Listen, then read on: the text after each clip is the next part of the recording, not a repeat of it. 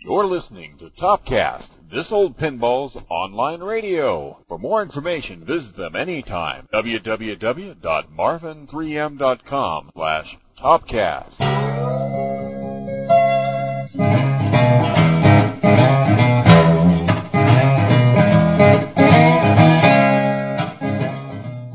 Welcome to Topcast. Tonight we got another great show with a designer that started out as a video game designer, designing such video games as Tron and Spy Hunter, and then finally ended up at the Bally Williams Pinball Division in the 1990s designing games there.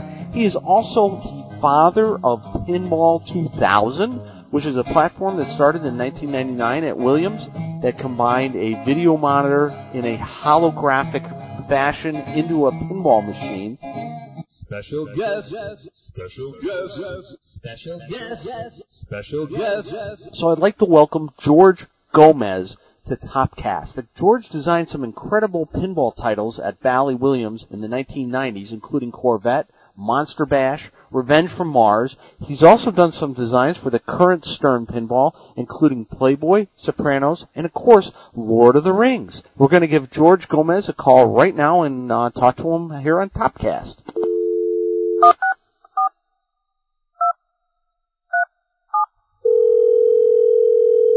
Hey, Clay. Hey George, can you hear me okay? I can. All right, great, George. Uh, let's talk about how you got into pinball and how you started out your uh, your life as a designer. I studied industrial design um, at the University of Illinois in Chicago, and um, I graduated in um, May of '78. Uh, and my first job out of school was actually at Midway Games. Um, I did video games before I did uh, toys or pinball. Um, so in the fall, um, I, I blew off the summer, and uh, in the fall, I started looking for work. Had another teacher that had said, you know, you really should design something that you're passionate about because you're going to get your best work that way. Um, you're going to love to go to work, and you're going to love to do this. And at the time, I was playing a lot of video games um, in the um, in the student center at uh, at the university. And, um, you know, between classes or during lunchtime or whatever, they had an arcade, and I would go into the arcade and I would play the very, very crude video games. I mean, what you would find basically in, in 1977 and 78, uh, basically black and white, uh, very, very crude. I, I, you know, I spent a lot of quarters on the Kee Games, uh, tank game.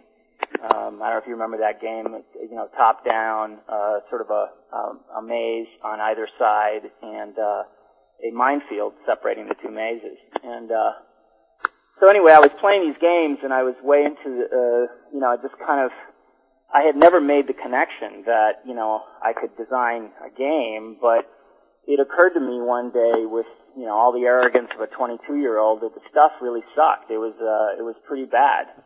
Um, tanks didn't look like tanks, and you know jets didn't look like jets, and and uh, you know the controls were abysmal, and and here I, you know, I had kind of spent all this time in school studying, you know, man-machine interface and how do you make, you know, controls that feel right and look good and all this kind of stuff. And so I thought, hey, you know, why don't I call one of these companies and try to get a job doing this since this seems like it, you know, it could be a lot of fun.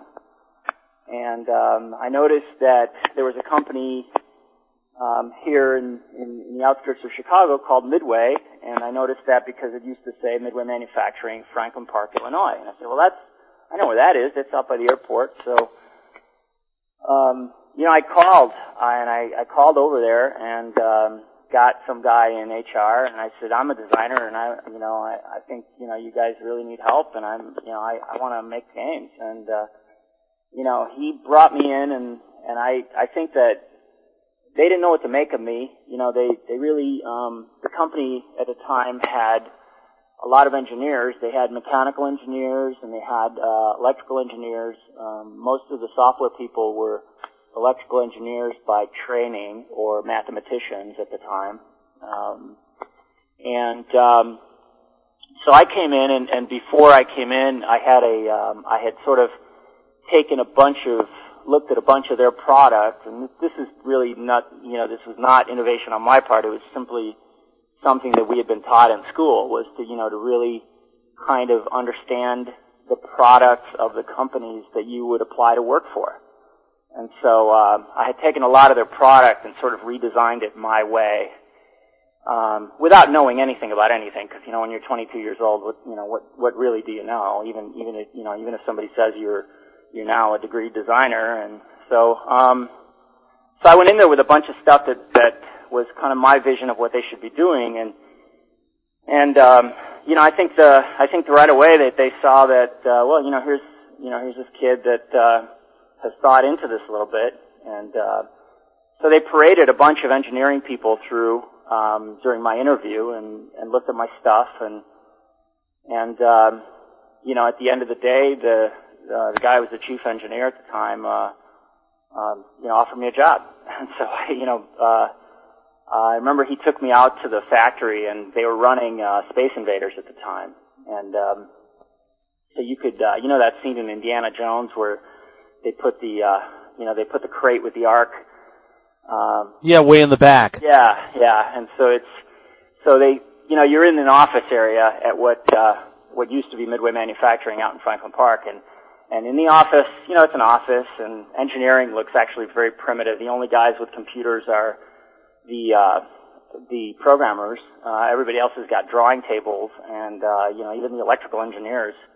And uh, um, so we're in this office area, and he walks me through, giving me the tour, and then he throws open the door, and and there, as far as the eye could see, running off into infinity, was uh, you know the assembly area, the factory basically, with an assembly line of Space Invaders going off as far as the eye could see, and you know your your senses are assaulted by the sound of the air tools and the bustle and hustle of literally hundreds of people. I mean, uh, that's a game that they produced over 70,000 copies of, which, um, you know, I mean, the, the largest run of pinball machines to date was, uh, you know, I think Pat's game at, at something like 22,000 and change.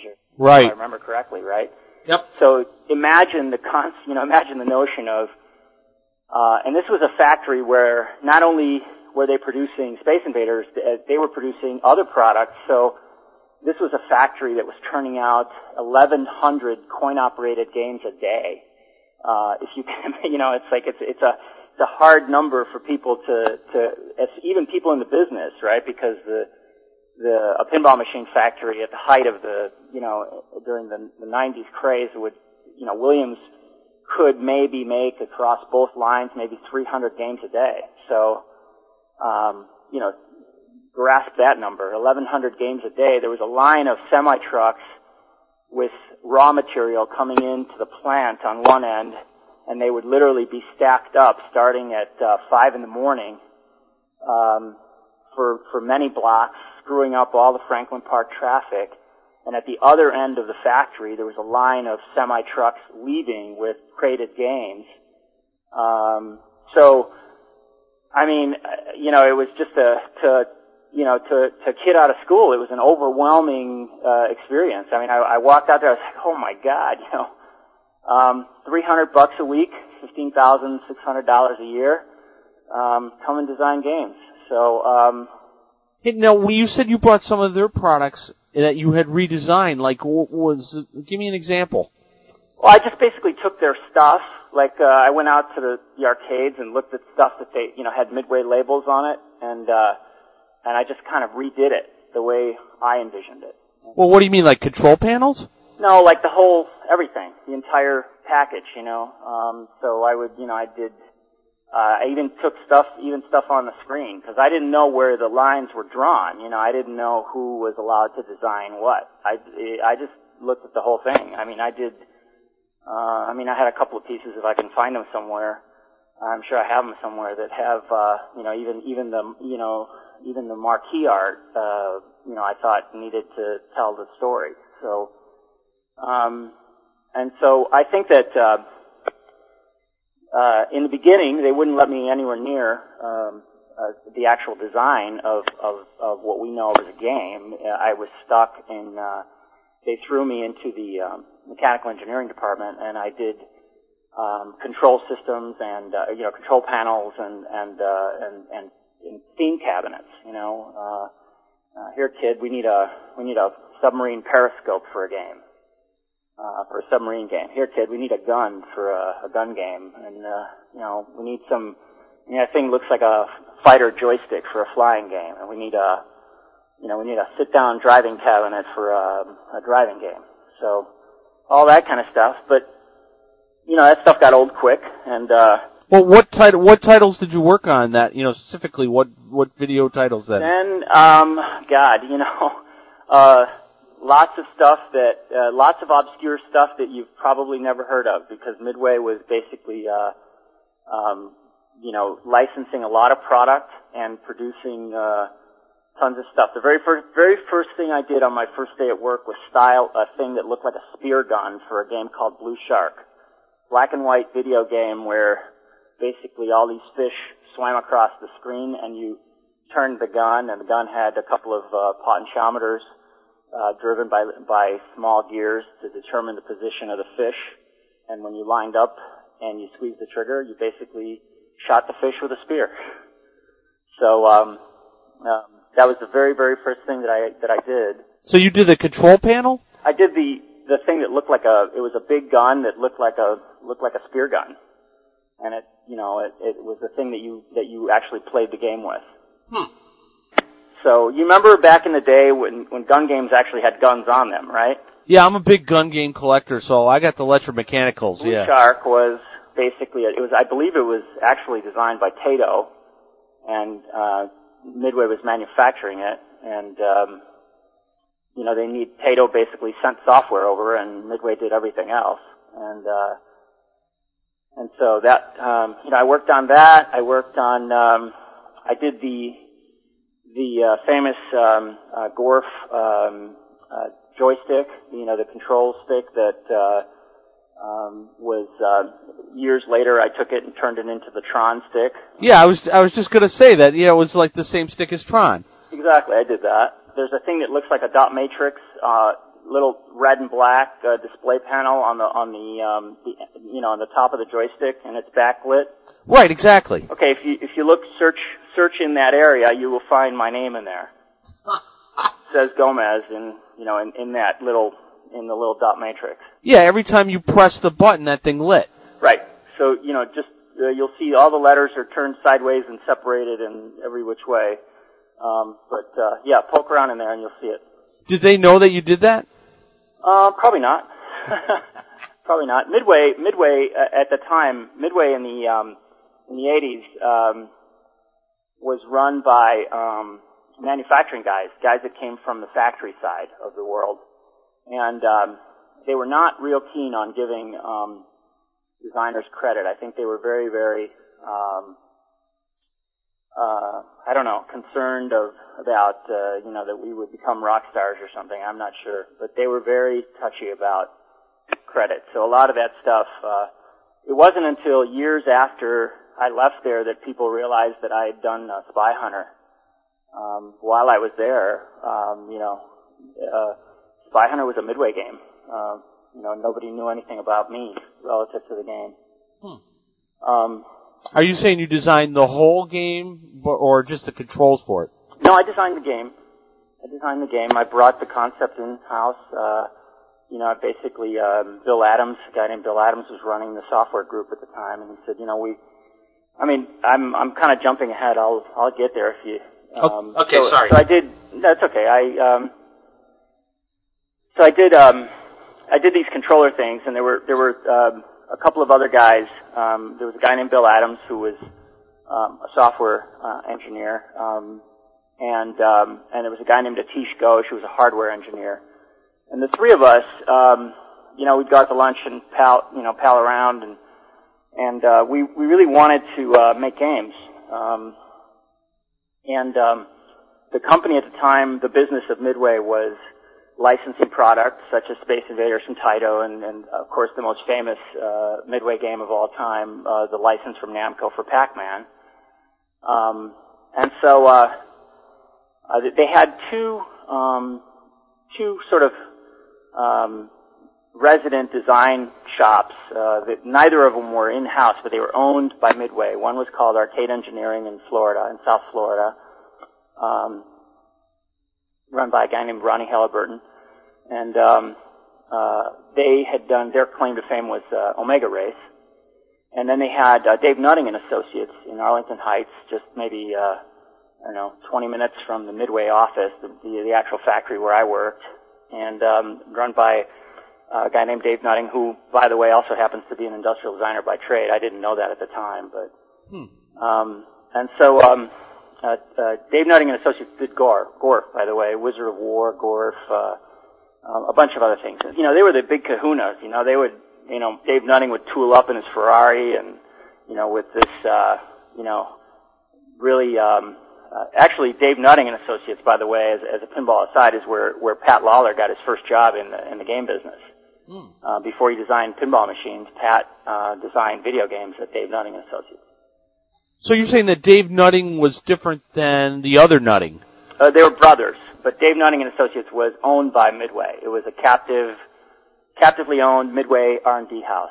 And, um, so you can imagine that, uh, the powers that be at Midway paid a lot of attention to products that came from Dave Nutting. They paid a lot of attention to products that came from arcade engineering. Um, and then the, the, the, what we call the in-house engineers, of which I was a, was a part of, we were really a support group. We were basically taking and filling in the blanks for anything that wasn't, that didn't come in done from the outside. Uh, so we were getting things, we were making sure that things were manufacturable. We were making, we were cost reducing things. We were dealing with, uh, service issues, you know, like something that was breaking in the field would get, you know, come back and have to be redesigned or whatever, whether it was a cabinet or whatever, even electronics. So we had all of the, all the disciplines, you know, we had software, we had art, we had, um, um, you know, and mechanical, and we had uh, electronics, hardware design. We had all the all the stuff, but but it was like we were always, you know, working. I mean, how I got to work on the Gorf joystick was Dave Nutting brought in a um, a, a game with a um, I, I think it was a copy of an uh, F4 Phantom uh, joystick on it, and uh, you know, my boss said he says, you know, we can't we can't really reproduce this, so you know, why don't you see what you can do and and uh, and design a joystick. What? Why couldn't you reproduce that? Was it too difficult? Um, you know, I, I, I think it, um, a couple of things. I think, uh, for whatever reason, that, um, thematically it didn't, you know, it wasn't, uh, futuristic, right? It was an F4 joystick and, uh, the game was a space game and there were, uh, so there were some aesthetic concerns and there was also, um, you know, the fact that we just, we had to, Dave didn't really have to worry about production. He could essentially mock something up. And so all the stuff that came in from there was not ready for production. It was a long way from ready for production. It was basically, um, you know, like the, that joystick was like, I think he, he got a real one and he made a casting of it and put it on the prototype and then sent it over to Midway. So it was not something that you could, you know, turn the key on and, and go out and get, uh, you know, um, 100,000 of these things molded. So we would basically, a lot of, a lot of the designers on the outside, even the captive houses, they didn't have to worry about making the stuff reproducible. Um, they basically just had to somehow, uh, mock up the concept and, uh, get everybody to sign off on it. And of course, the games would be tested. Sometimes they would be tested with prototype parts and, and stuff like that. Uh, and our, it was our job to um, make the stuff real, so to speak. So, um, anyway, uh, the, the three guys that I mentioned, or the two guys that I mentioned, uh, Tish Ghosh and, and um, uh, Bill Adams, um, you know, we kind of kept uh, trying, you know, we kept talking about, you know, how do we do this? How do we get them, you know, how do we get one of our ideas in the pipe? And, um, um, you know, Bill was uh, uh, relentless at, uh, you know, he, he just kept programming uh, and, and making uh, sample mock-up things, and the, the, he never got anyone to pay any attention to it. Um, the strength of the strength of our little group, and Atish was a hardware designer, and he kept coming up with, you know, he would show up and say, okay, I can, you know, I can give you 4,096 colors, but you can only use 16. And, uh, you know, nobody knew what to do with that. Um, so the, the, the, the, the magic was putting it all together. You know, the magic was, uh, the three of us getting together and actually doing a game. And so, um, the very first game that we actually got into production was a game called Satan's Hollow, which um, I don't know if you know. Oh, yeah, I remember it. Okay. So, I, I mean, it wasn't a huge. and I did uh, It, it wasn't a huge hit like say Tron, but it, I remember the game. nowhere near, uh, nowhere near. I think uh, we we um, we really uh, screwed up with uh, putting Satan in the name because uh, I, if I recall, all the salesmen complained that we didn't sell a single game in the Bible Belt, and, and you know it was di- different different times, different mores, and you know. So um, yeah, so I did all the bird patterns. I mean, when we started making games, you know, we would I literally would do pixel art by coloring in, um, you know, graph paper and and then uh, a data entry person would take and you know she would make you know all the vertical columns numbers and all the horizontal colors letters and you know A1 was a blue pixel and uh, and so it was fairly primitive. Um, and years later, uh, Atish, the guy that I referred to, uh, who designed uh, the hardware that we shipped, uh, Tron, and and eventually um, uh, Spy Hunter. Spy Hunter was actually a modification of that hardware because we didn't have scrolling hardware, and uh, I was a huge Defender fan, and so I kept, you know, just by by then uh, we were actually uh, we had become a legitimate um, uh, game team inside the company, and so uh, when I went to Spy Hunter, I started jumping up and down for a scrolling hardware, and um, a guy named Kerry Mednick, uh, who was at Williams all through the uh, through the height of pinball, et cetera, doing electronic systems, uh, took the what we call the Midway Card Rack 2, the MCR2, which is in Tron and a bunch of other games, Satan's Right. Hollow and uh, numerous other games, and he uh, uh, redesigned it so it would scroll, and um, and so. Uh, You, you mean by scroll? You mean first off, a lot of people don't know what MCR. MCR was like this card rack where it had like five or six cards that plugged into this thing. Yeah, uh, Midway Card Rack system. Yeah. Uh, yeah. I mean, Gorf used it, for example. uh, actually, Gorf used um, MCR1. Uh, Right, right. yeah.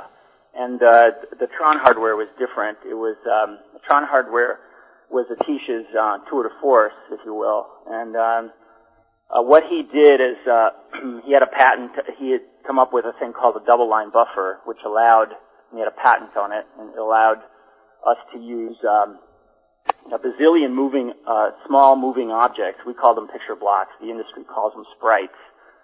Um, the midway term at the time was picture blocks. So you had these 32 pixel by 32 pixel sprites, if you will, and you had a lot of them on a foreground plane, and that was basically all your interactive stuff.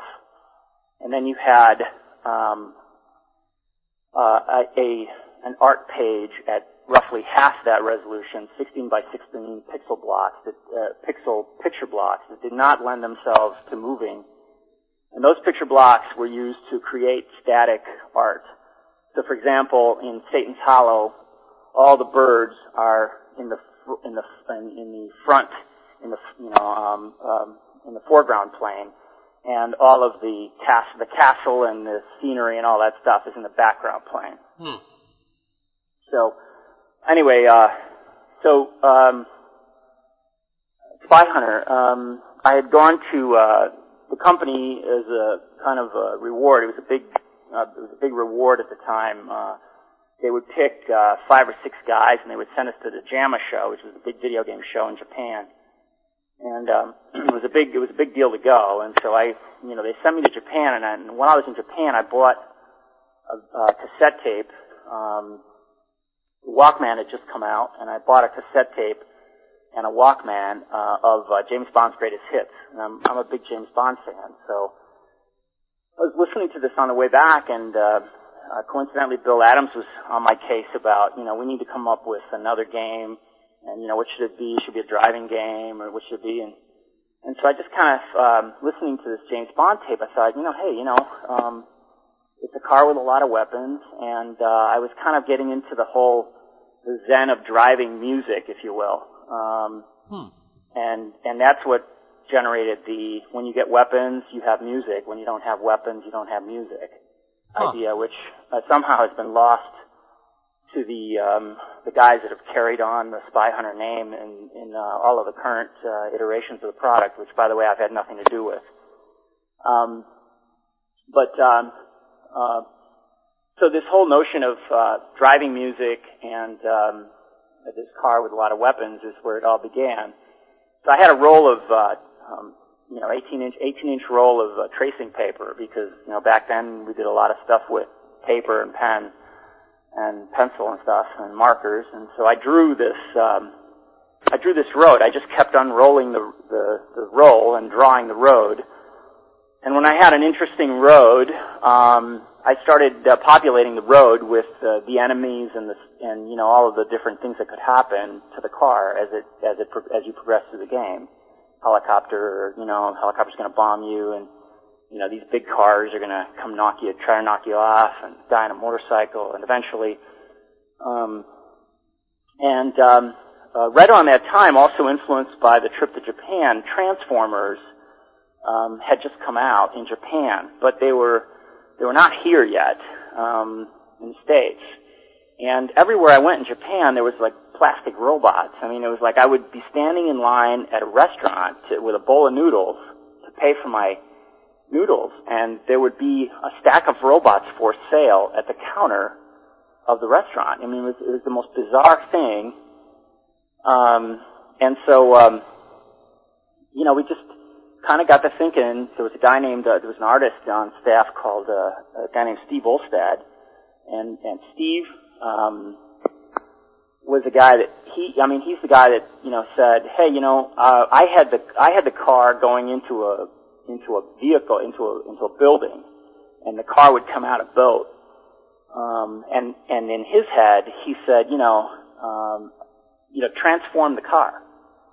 And uh, to me, it was like, you know, I thought, you, you know, we had pulled into the pulled into the barn and and left with the boat. You know, left the car and took off with the Right, boat. right. right. Yeah, you, you, you didn't convert it. You Transform the car. Yeah. So, um, so that's how the car got to transform. And um, uh, so, so anyway, we you know we did we started doing games um, before Spy Hunter. We actually had done Tron. That had really gotten us the uh, notoriety. And Tron was an interesting project because Tron was um, uh, licensed was a license that Tom Nieman, um, one of the very first guys that did any kind of, probably the first guy that did any kind of licensing in the pinball business. Tom Nieman was the the Bally la- licensing guy, and um, he you know he's he's talked at numerous uh, um, uh, pinball events in the last few years and stuff. So Tom Nieman had gone to Hollywood and brought back the Tron license and um, nobody knew what it was. And he dropped off scripts, and um, we looked at the scripts, and Bill said, "This is our ticket. You know, this is what we got to do. We got to do this game." And the company had had, without even even having a game, the deal that Tom had made with Disney was that when the movie launched, the game had to be on the street. And um, to further complicate things, the company at the time the company owned um, Bally owned Empire Distributing, and they owned um, uh, um, Aladdin's Castle arcades.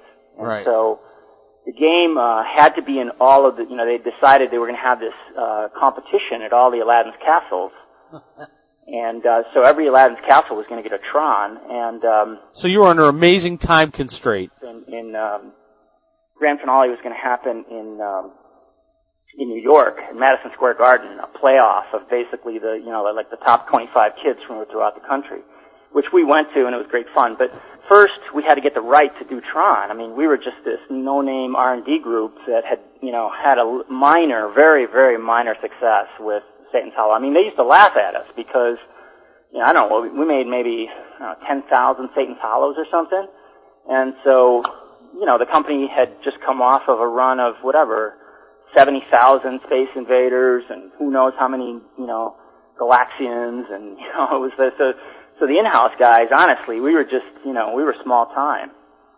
Um, but they had this, so they, they said, okay, we're going to open this competition up to the three R&D groups, basically, and, and the two big kahuna R&D groups, um, were Dave Nutting and Arcade Engineering, and, um, and then our group. And um, so uh, my first uh, my first industry all nighter, if you will, was um, we we actually made created a presentation for to try to get the Tron you know project, and um, I made storyboards, which I still have, of what all the game waves should be. And we'd been working on, we'd read the scripts and worked on it for a few weeks but the night before the presentation, I was up all night with this storyboards for all the games and all the games that you know. And by the way, this of Tron was actually the fifth wave in the original Tron. A lot of people don't know that. And we just um, uh, ran out of time and couldn't do it. So we, it became, we had very little memory at the time, and so it was, it was just a really an incredible job to just even get that. Uh, get it into the game, let alone design it in time. Environmental discs of Tron. Did you have anything to do with that? Yeah, I did. You know, we were pretty excited about. Um, I mean, Tron sold like uh, you know a ton of games. I mean, like you know, I don't know, thirty-five thousand units or something. Um, so it was it was a pretty big hit for us, and um, we were excited. Um, Discs Tron uh, was being programmed by a guy named Bob Dinnerman, um, and um, I was working with him on um, you know trying to figure out how to make the thing work. Uh, at, at the time, you, you remember we had very little in the way of hardware to um, to do these things. At, at at that time, we were still thinking that it was going to be the fifth wave in Tron. Uh, and finally, one day, he just came to me and he said, "You know what? He says we've got to make the room real because I can't fake the math." And so, um, so then I redrew the room, and the minute that I redrew the room into um, a real one-point perspective of the room, uh, the um, you know the, the the game basically just didn't fit with the rest of you know the rest of the waves in Tron, so it became a standalone game. And we said, okay, it'll be the sequel, and uh, we were very excited about it. Um, but at the time, all of the um, you know I, I mentioned to you that uh, that Dave Nutting was pioneering a lot of 3D stuff, and and he was working on a 3D vector um, you know vector graphics based game uh, flying game, and um, that game was really pretty much stealing uh, all of our thunder. And um, we thought, you know, let's let's um, you know, we had such great success with uh, with Tron. Let's try to blow it out, and um, we'll do um, uh, you know we'll do two versions. And so we basically came up with the the notion of the environmental. Uh, sales guys used to kid me that um, you know, in Japan they had those very small condos that, like, you know, at airports or whatever, it was basically a sleeping berth. Hmm. And uh, the sales guys used to kid me that when, you know, when they couldn't sell these things, they were going to turn them into uh, these uh, Japanese condos, uh, sleeping berths. Um, so we, so the the thing was designed um, to just, um, you know, you remember that there was like um, um, a lot of uh, science fiction at the time was. Um, was hinting at virtual reality, and, and all of that stuff was becoming a buzzword. Uh, and um, so we said, you know, let's let's um, let's see if we can create um, a sexier effect. And we knew that it was only going to be, you know, the thing was huge, so it was only going to uh, end up in um, in like the big the big huge family entertainment center type arcades. And um, uh, so it was basically a standard. It was a, the, the front end was just a standard Tron um, or, or Discs of Tron, and then the the environmental part was uh, basically grafted onto the front of it, um, and it had uh, you know it had all my blacklight tricks, and it had um, I had um, like some uh, fluorescent uh, uh, uh, rings painted on the or, or um, uh, silk screen on the bottom of the on the floor of the cabinet, and it had uh, you know it had a uh, thumper speaker in your butt and, and all these, um, you know, every effect we could possibly throw at it. Um, at one time, I don't think we produced them with this, but at one time I had a prototype running that had a uh, strobe light in it. Huh.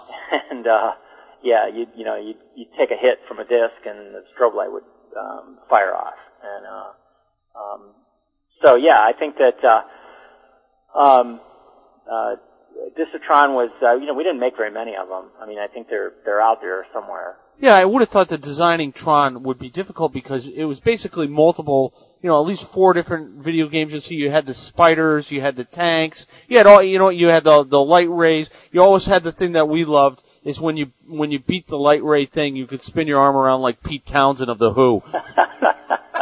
yeah, yeah.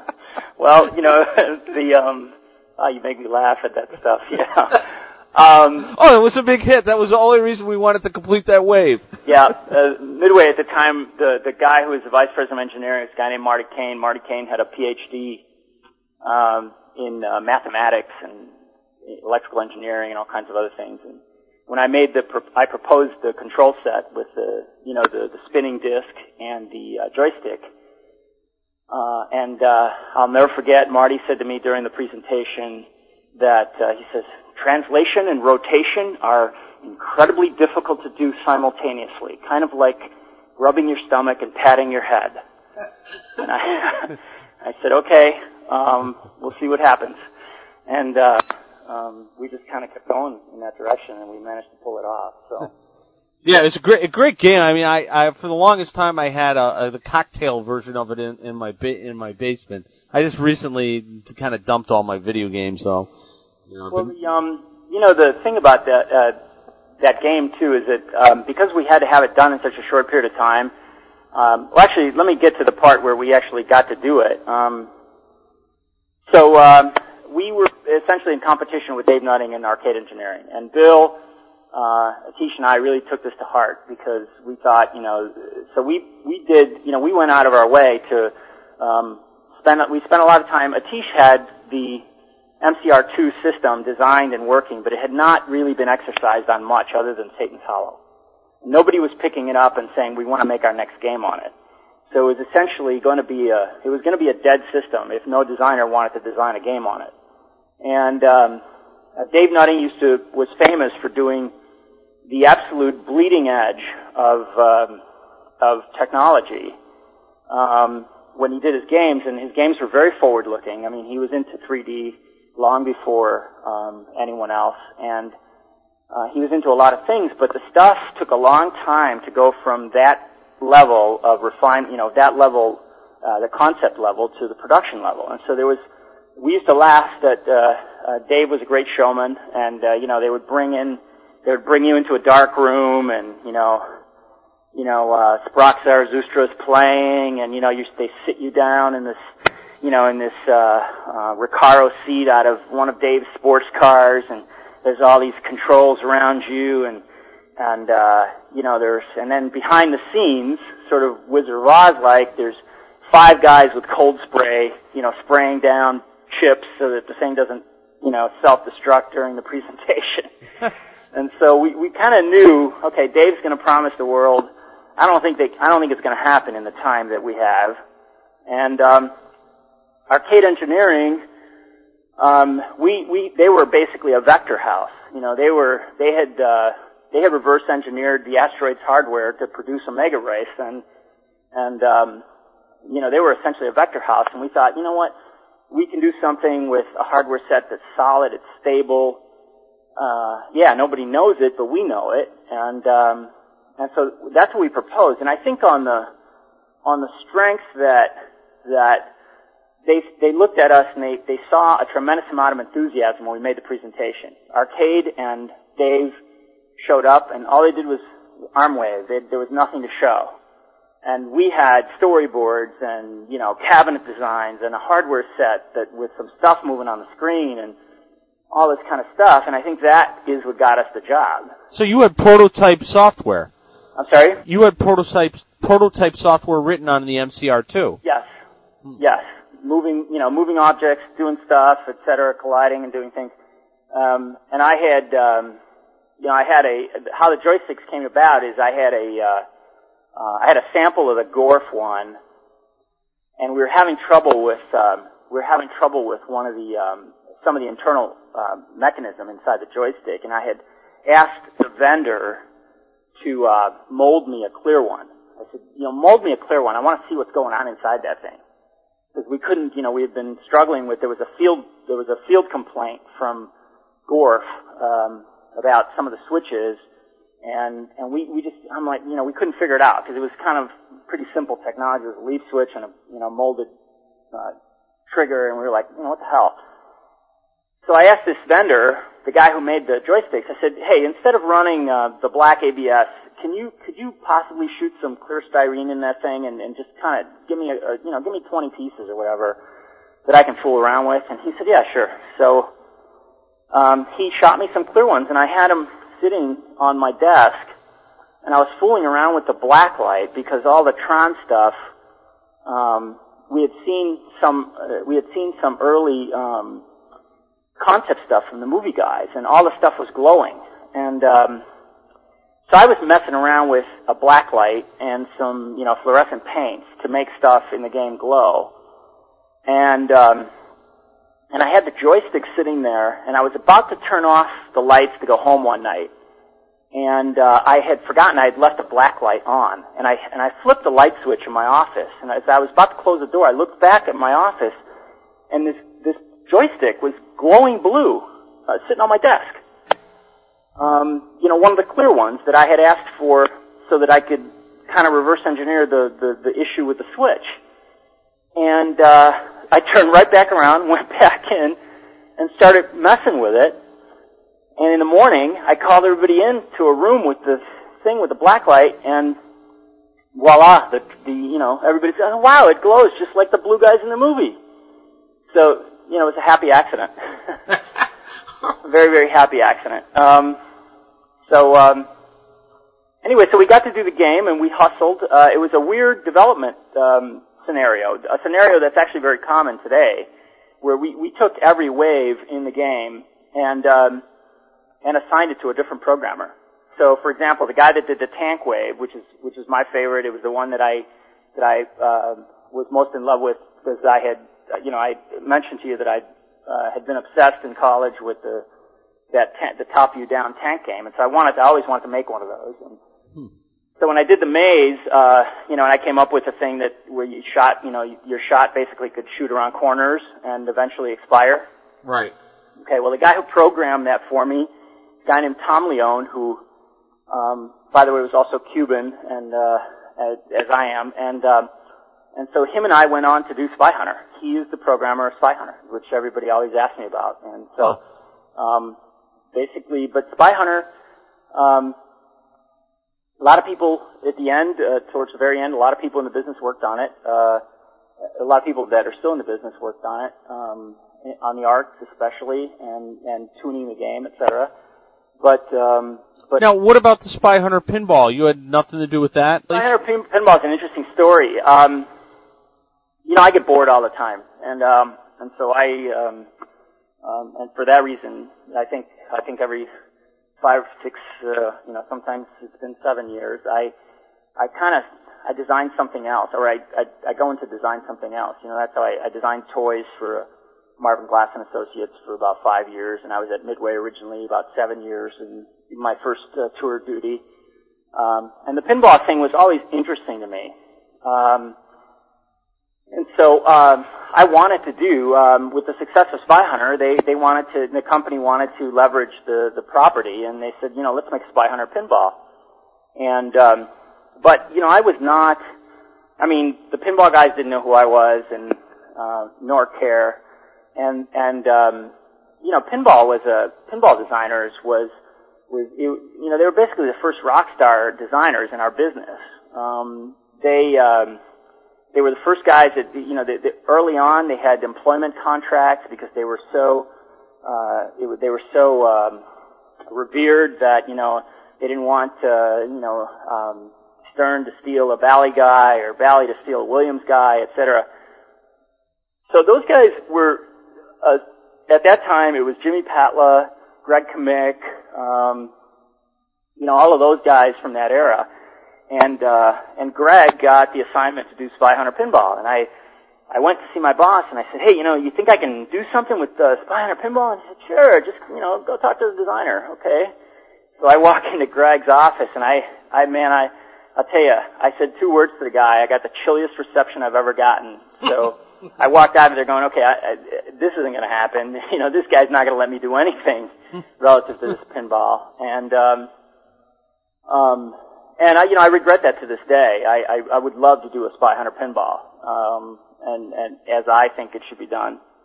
Um, if it makes you feel any better, the Spy Hunter pinball kind of sucks.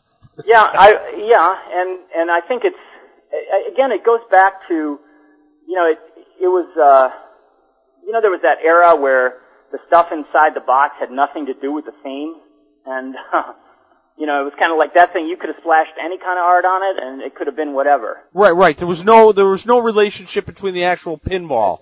Made it Spy Hunter, and and right. um, I think that uh, that's significant. You know, I mean, I think that's significant relative to its failure. Um, and I and I you know I'm a big proponent in my in my pinball games. I've always been a pr- big proponent to to you know let's let's bring the you know let's tie the entire thing together. You know it, it all has to hang together. The fiction, everything has to be consistent. It it um, and when it's not, you get you know you get Spy Hunter pinball. Right. So um, so yeah, so I didn't. I got a pretty chilly reception there. I didn't get to do anything with that. Uh, it was it was about the end of my run at Midway. Anyway, I was um, I was uh, getting very disheartened because the business was was just sucking so badly. It was 1984 and everything was going in the toilet. Everything but Spy Hunter was going in the toilet.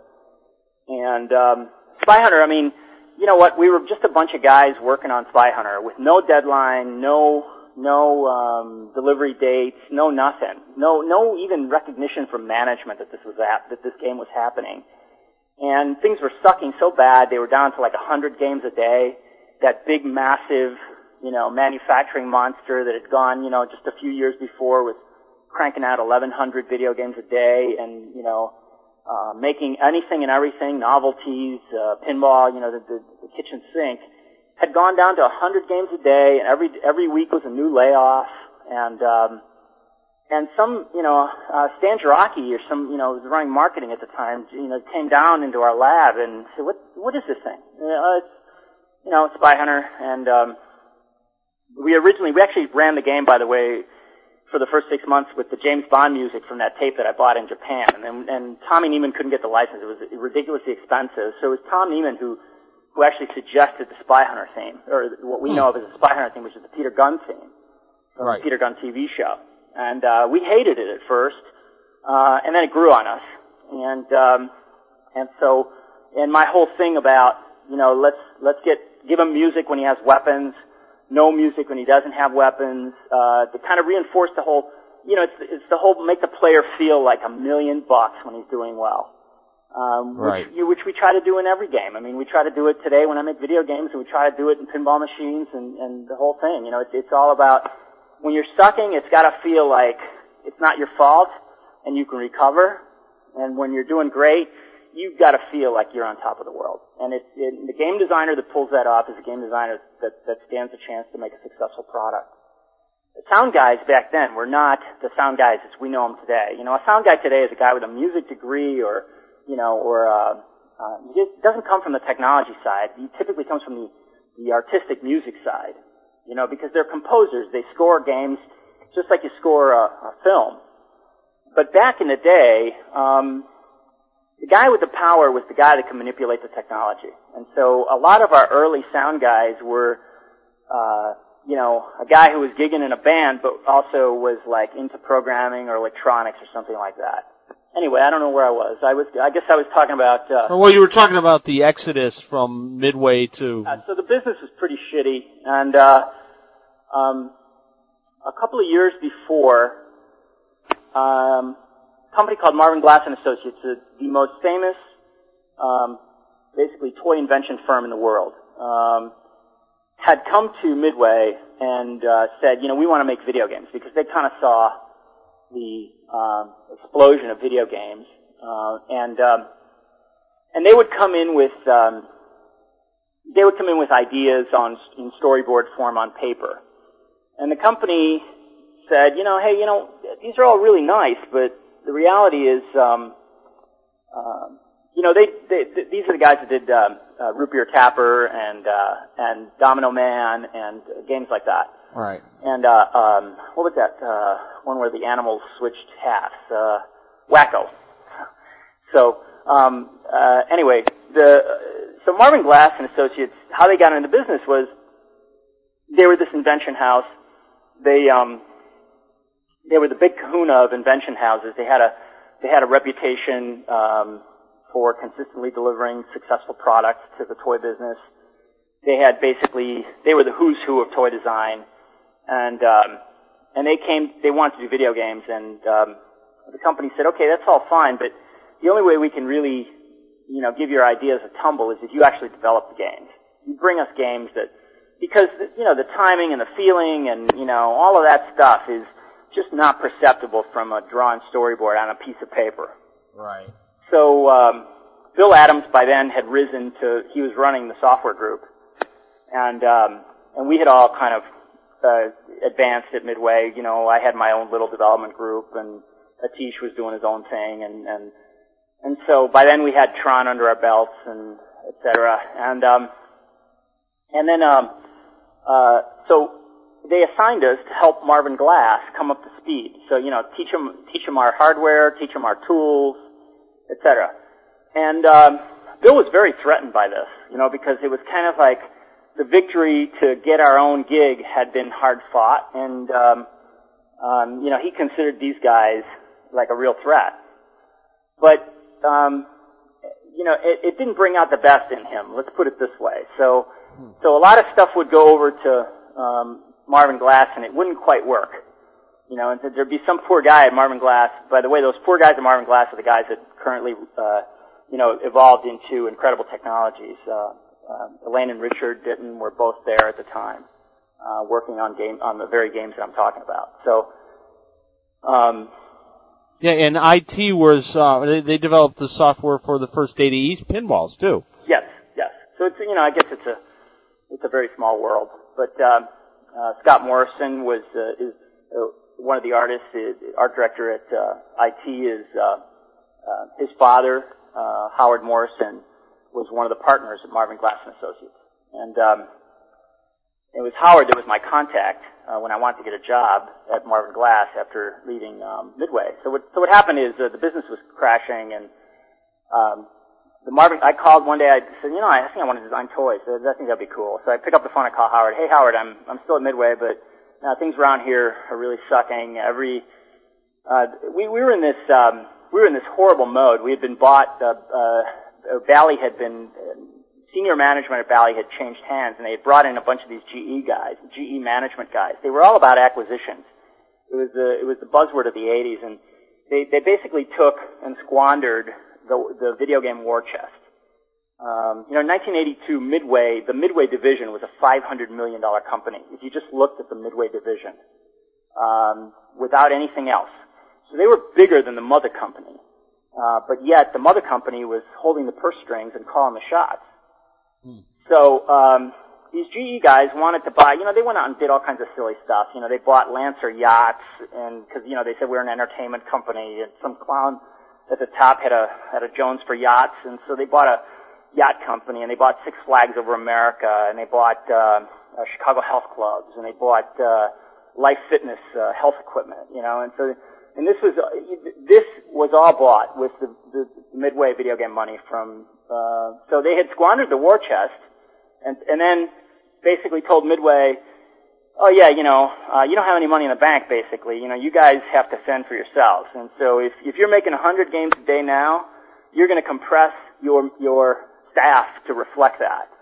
Um, you are not going to, uh, pretend that, you know, you have access to some, some rainy day money here. Because, you know, we're doing other things. We're growing in different areas. If your business is crashing, then, you know, tough shit. Your business is crashing.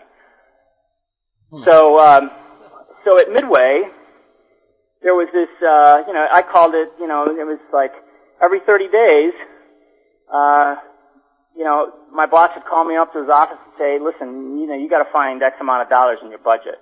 X amount of dollars in my budget was basically meant I had to lay off some people. So I'd lay off some people, and then the layoff would happen, and he would say, okay, let's, uh, let's have a pizza party, and let's rally everybody, and we're back in it. Okay, alright, good. So we did that. After you do that three or four times, you start going, you know, so, Yeah, there's not enough pizza in the world to make this work. no, I mean, it's just, yeah, it's just, it gets a little old. And, and so, everything was compressing around us, and I, I said, you know what, I, I'm, I'm just, I'm not gonna be the last, I'm just not gonna be there. And, um, I had, um, one of my early mentors, uh, in game design was Hank Ross, guy who co-founded Midway. And Hank was, uh, peripherally involved at the time. He was semi-retired. Well, he was retired basically. He would, but he was uh, on on the payroll, I think, as an advisor to Dave Marofske, the president of Midway.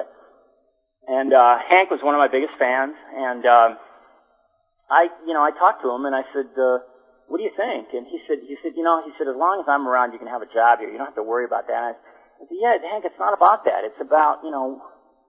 And you know, he basically said, yeah. He says, you know, I, I see your point. And he said, nobody's going to think the worst for you if you split. So, you know, do what you got to do. And, um, and so I, um, I started looking, I called Howard Morrison at uh, Marvin Glass and said, Howard, I want to design games. He said, okay, get a portfolio together, come in for an interview, we'll see what we can do. And luckily, I was the one guy that had not fucked with them when they were trying to do, trying to learn stuff. I had actually helped them. So, um, uh, you know, they didn't have any issues with me, and um, um, and so uh, you know, they gave me a job, and and I I I went to see my boss and I said, you know, that money you're looking for, I got I, in your budget. He said, yeah, and I said, well, I said, I've got some good news and some bad news. Said, the good news is I found your money. The bad news is I'm out of here. so, um, so I split, um, and um, and then did toys for five years. I loved Marvin Glass. It was a tremendous experience. It was another shark pool. It was, uh, it was really, I could have never survived the Williams shark pool had I not done time in the Marvin Glass shark pool. um, because the, the same kind of, uh, um, just a different species of shark, but shark nonetheless. Right. So, um, you know, the 30 designers at uh, Marvin Glass and 30 model makers, and the, the place was a license to print money because they had done uh, Lite-Brite operation, uh, you know, you name it. I mean, every, you know, hands down, uh, every, every no, every famous toy, you know, Simon, every famous toy had been done there, and, and so, um, success was basically, uh, you know, there were 29, if you were, there were 30 designers on the staff, and, you know, there, that meant that, that, that 29 guys wanted your head. So, um, uh, after, uh, that shark pool totally prepared me for what I was going to, you know, what I was going to encounter when I landed at, uh, in the Williams Engineering Department in, uh, 1993.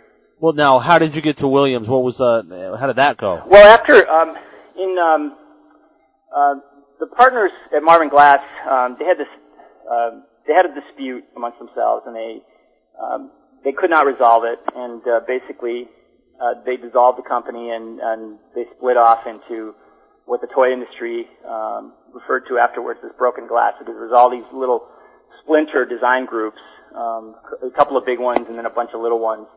That to, to this day they are the, the all of those little splinter groups uh, are the face of the toy business.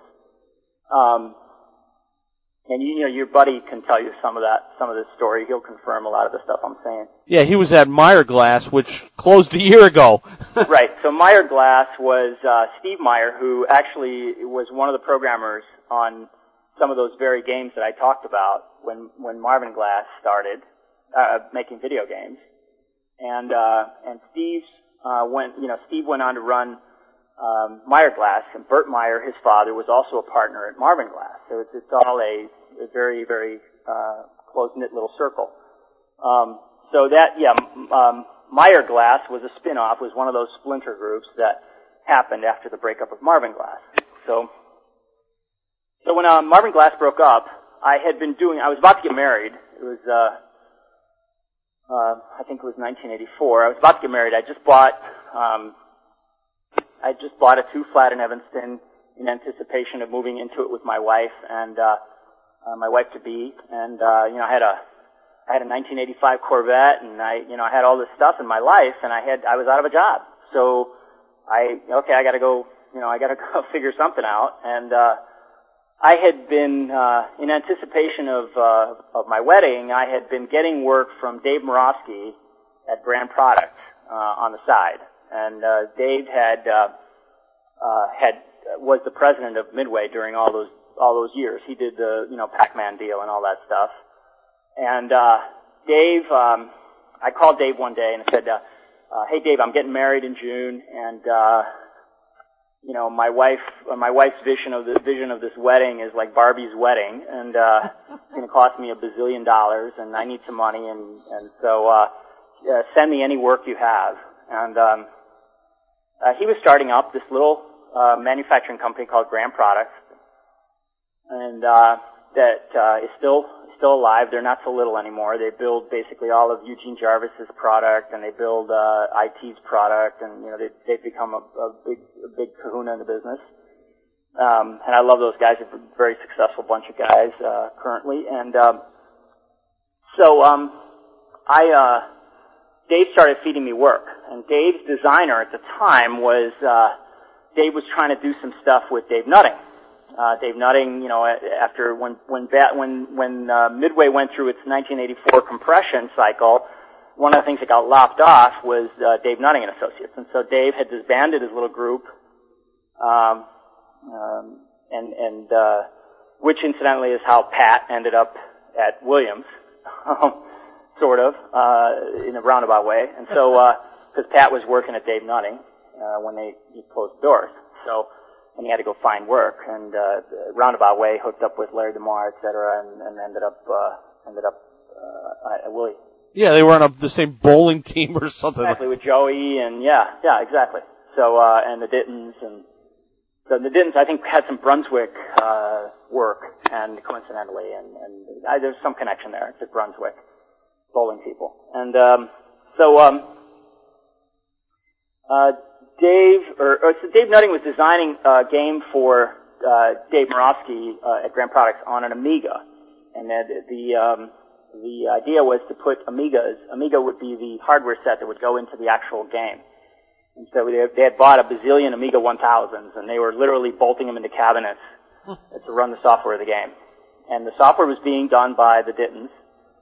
Uh, Dave Nutting was designing the game, and uh, and I, I was basically trying to get that thing into production, uh, drawing whatever they needed me to draw. So it was like, you know, you know, I need a periscope. Okay, I've done a periscope before. Here's a periscope. And so just uh, I took on whatever work I could get. When the doors closed at Marvin Glass, I called. I had called Dave right away. Had lunch with him one day and said, "Hey, you better ramp this up because this is no longer about Barbie's wedding. This is about uh, you know this is about uh, I need a job." so Dave said, "Well, I can't afford you, you know, full time, but uh, I'll give you a place to work, and you just come here and and, and do your thing." So so I went and um, and started uh, beating the bushes for work. And I picked up a bunch of the guys that I used to work with at Midway. So there were there were like four or five guys, and I started uh, trying to drum up work. And uh, I came up with a bunch of things uh, through the Dittons. I got involved in the um, FASA uh, BattleTech centers. Uh, they had had a couple of uh, uh, false starts with other designers in terms of designing the pods for the BattleTech Center and the environments for the BattleTech Center. And so, um, Richard Ditton was in my office one day at Grand Products and he saw that I had a BattleTech poster on, on the wall and he said, BattleTech, what do you know about BattleTech? And I said, nothing, I just, I'm just into the fiction. Um, you know, I like the robots and, and the game and stuff. And he said, oh my God, he said, you know, you're the perfect guy for this.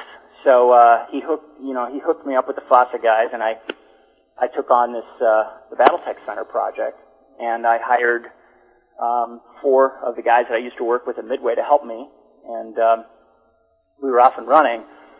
Um, I quickly figured out that it was it was really thankless work because um, all of my you know all of my creativity was essentially had to go through the FASA filter, and so it was kind of like if those guys didn't like it, it was just not going to happen, and it was a it was a tighter filter than I was used to. And so, uh, I started, and, and, the, and the work for Dave Marofske was very boring. It was like, you know, Dave's manufacturing the next Sega game. It was the 80s, and it was the late 80s, and uh, we thought the Japanese were going to rule the world, and, and they were sending over software. It was too expensive to uh, send over entire fully built cabinets and games. And not to mention that none of the materials that they design in were available in this country. So um, it never ceases to amaze me that you know I would get some marketing guy over here from Sega or Namco or whoever, and he would say to me, "Well, here's the Japanese drawing set, and um, you turn the key and make this thing. I don't understand why you have to re- redesign all this stuff. The, way, the reason you have to redesign it is because the Japanese work with metric material. The entire thing is designed with metric material." the dimensions of 15 millimeter plywood, 15 millimeter piece of plywood is not a three quarter inch piece of plywood. Now we could do two things. We could order all of these materials stateside, which at the time were not readily available. Uh, or you can redesign it with domestic materials, but every one of these dimensions is different because 10 millimeters is not 3 eighths of an inch. It's close, but close, when you get all these parts together, is not going to work. Right. So they would pay me a lot of money to do this, and it, they always paid well. Uh, but it was really boring work. I mean, it was really, really boring work, you know, and, you know, nothing like arguing with the guy at Jaleco about how no one in the United States of America referred to San Francisco as Cisco. They did a game called Cisco Heat, and I talked till I was blue in the face with this guy going, no one's gonna know what you're talking about, dude. Really, Cisco. No one calls San Francisco Cisco. It was a Miami Vice ripoff, you know, and it was called Cisco Heat. I can never, uh, I'll never forget, you know, um, never did, did they ship the game called Cisco Heat. it's like, All right, we're going to take a break from talking with George Gomez, and we'll be right back after this message. Hey George, I just had to call and tell you about this really great magazine I got. It's called the Pin Game Journal, and it's the only magazine dedicated totally to pinball. It's got great articles and interviews with designers and everything. No, George, I won't loan you my copy. Who knows where you'll take it to?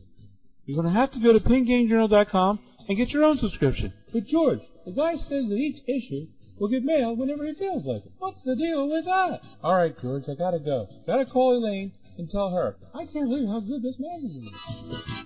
Okay, we're back with George Gomez and some of more of his design stories. I was always trying to pitch ideas, and so I did uh, some ideas for uh, uh, Gil Pollock, uh, pinball features. Um, you know, that's how I got to know Ray Tanzer um, and, uh, and and all those guys over there. Um, so they would come up with a thing, you know, hey, we think it would be cool if, if you could get a pinball to walk up the stairs, and I, I would make a, a little plastic working model of a pinball walking up the stairs. You could put a pinball on it, hook it up to a 12 volt motor, and the, the pinball would walk up the stairs. Hey, I think it would be cool if uh, we could do this. And in the meantime, I started throwing in my own, you know, zingers. You know, here's uh, what do you think about this? You know, here's the monster. He lives underneath the playfield, and the whole top top of the playfield lifts up, and the monster comes out. What do you think about that? So I was pitching all these ideas, and um, they were all very happy to use um, but none of you know use what they wanted to do, but nobody wanted. You know, it's the old story, right? I'm the designer of the game. What do I want your design in my game? So none of the designers working on the games would take any of my stuff. Um, so um, I had, uh, I, you know, I had accumulated literally rooms full of working prototypes of stuff. And one of the guys that I used to show stuff to was Kenny Fedesna at Williams, and I I'd known Kenny from the business. Um, and um, I would call him from time to time and say, "Hey, Kenny, I got this thing. You know, come see it." And he would come out. And he would look at it. Uh, yeah, you know, and, and and Kenny told me right up front. He said, "You know, the problem with this is is our guys. That's your problem. It's it's not not that there's anything wrong with the stuff. It's just our guys. Our guys, you know." You know Pat Lawlor's not going to take your stuff. He's got his own. And Steve Ritchie's not going to take your stuff. He's got his own. So, um, So let's solve the problem. Let's hire George, and now he can have his own. well, so you know what happened is uh, one day, um, Ken Fedesna was coming over to see me to, so I could show him something, and he had Neil Nicastro in tow um, because they were going on to some other meeting, and um, something like that. I can't remember the specifics of why the two of them were there, but Neil showed up, and um, I think he saw, you know, I think at the time Capcom had come to town and stolen a bunch of Williams designers, you know, Mark Ritchie and a bunch of those guys had split to go work on the Capcom stuff. And, uh, I was just at the right place at the right time. Um, uh, you know, I showed them, you know, Kenny said, well, yeah, bring, bring out, uh, what, you know, what else you got back there? And so I, you know, I just, uh, started, started bringing stuff out of the prize closet. And, um, I think they figured out, oh, you know, this this guy can make stuff. Uh, I had done um, a bunch of. They they actually, I think I had come to to their attention because I had done a bunch of stuff for Lauren Bromley in redemption games and um, through Grand Products. and so uh, um, they had seen some of my stuff at trade shows.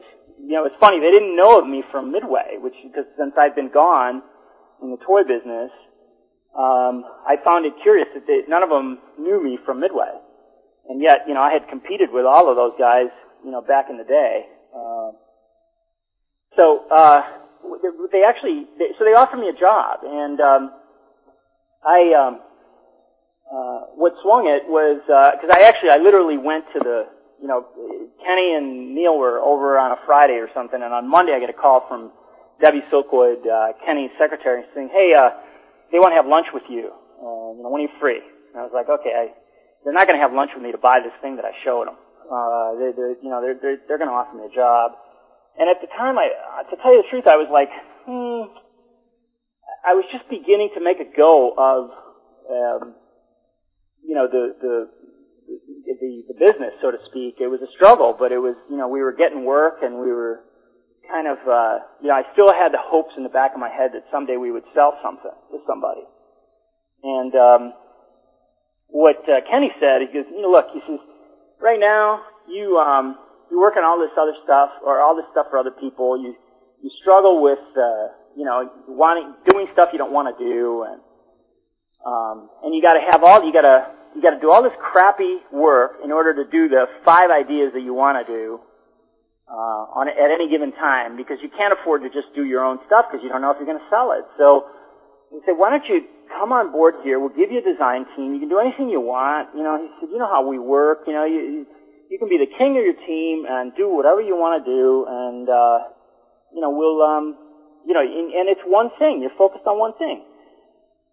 And what they really wanted me to do is it was not pinball. They had not offered me a job designing pinball machines. They were offering me a job. They wanted to compete with Lauren Bromley, and um, they wanted to. They had taken notice of the redemption business, and they wanted to make novelty games for the redemption business. Hmm. So um, I went you know, I thought about it, and it was an appropriate time because I had just gotten divorced. I needed a change of pace, and um, I said yes. And uh, I went, and uh, the first couple of months, uh, it was really funny. You know, they, they would uh, Kenny would walk into my office. I'd be working on a novelty game, and um, I was kind of the dark horse designer because uh, nobody gave a shit about novelty games, and they were they were kind of the you know, small potatoes at the, you know, amongst the, the, you know, the pinball gods. Yeah, amongst the Addams families of the world, here you got a novelty game designer. Yeah, you know, it was like, yeah, whatever, you know, and so, uh, uh, those guys liked me. I mean, you know, Pat, uh, had a lot of respect for my stuff. He had seen it over the years, and, and, and he had a lot of respect for my stuff. So, um, and Steve, uh, was, was, uh, a huge mentor to me, um, when I first went there and uh, and throughout. Um, and um, and so uh, um, uh, I think that, and I think that uh, because some of those guys uh, had respect for my stuff, I think you know Larry kind of gave me the benefit of the doubt, and um, so. Uh, uh, but every every three weeks, Kenny would come by my office and go, "Yeah, you know what?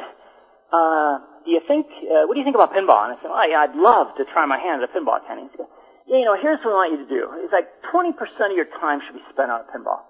And then, uh, you know, which is like the most ridiculous thing on the planet, right? I mean, 20% of my time spent on pinball. How do you do that? So, uh, I would do, um, uh, you know, I'd start thinking about a pinball or something. And then, and then the next three weeks would go by and, and there'd be, you know, would come out and say, could you spend 40% of your time thinking on pinball? and finally one day he came in and he goes, okay, there's a hole in the production schedule could you do a pinball? so I was like, sure, sure. I, I'd love to. I'd love to do a pinball. So um, I brought in a guy who was my um, um, my my uh, you know mechanical engineer at Midway, young guy named uh, Tom Kopera, who went on to do Cactus Canyon as a designer. And uh, Tom and I had been working together for years. Um, he's great. He uh, you know classic classically trained mechanical engineer. Um, you know, really uh, has has made me look like a hero for years, and uh, um, made all my uh, you know made all of my my dream uh, you know blue sky bullshit uh, real, and uh, a lot of it, and and taught me a lot in the process. I think. Uh, so he's a good friend of mine, and, and I so they, you know Kenny said, "What do you need?" And I said, "Well, I need this guy. Uh, he's going to be my project engineer." And uh, they hired um, a guy named Tom Uban who was my software engineer. And uh, we went off and running, and that first day, that first game was Corvette, and then the company was very um, focused on licensing, and so um, uh, And, and did you do Corvette because you were a Corvette fan, or just because the license was available? I, did Corvette because I was a, a huge Corvette fan, and I, I knew the I knew the the demographic. I knew the guys that bought the Corvettes, and and uh, Corvettes are a way of life with some people. Um, if you know the Corvette hobby, it's uh, it's very similar to the, the Harley hobby, in that uh, some of these guys are dyed in the wool. You know, uh, you know they've got. Uh, you know, I know a guy up north that has a you know, has a 5,000 square foot garage, basically, which is, uh, you know, it's a, it's a shrine to Corvettes and uh, everything Corvette. And uh, so my my thought at the time, the, the the you know the pinball, there was already conversations that the pinball market was soft, and, and my thought was, hey, what if we could put a Corvette in every dealership? In the dealership waiting room, you could stick a Corvette pinball. Um, and I pushed hard uh, to. Uh, to do that. Uh, the very first obstacle in doing Corvette, by the way, is I went to see Roger Sharpe, who was running the licensing department. Roger says to me, uh, I said, Roger, I, I've got it. I've figured it out. I know exactly what I want to do. And it's perfect because I'm, I'm a huge Corvette nut and I know cars. I'm way into cars and I want to do this and I'm going to have a racetrack. I'm going to have a big engine it's going to shake and have the ball and blah, blah. And, and Roger says, uh, yeah, there's just one problem. What's that? Goes, uh, Pat Lawlor has dibs on Corvette. And I was like, oh, don't tell me this. And he's, yeah, Pat Lawlor has dibs on Corvette. So Ford Mustangs are still available, though, George. yes, yes.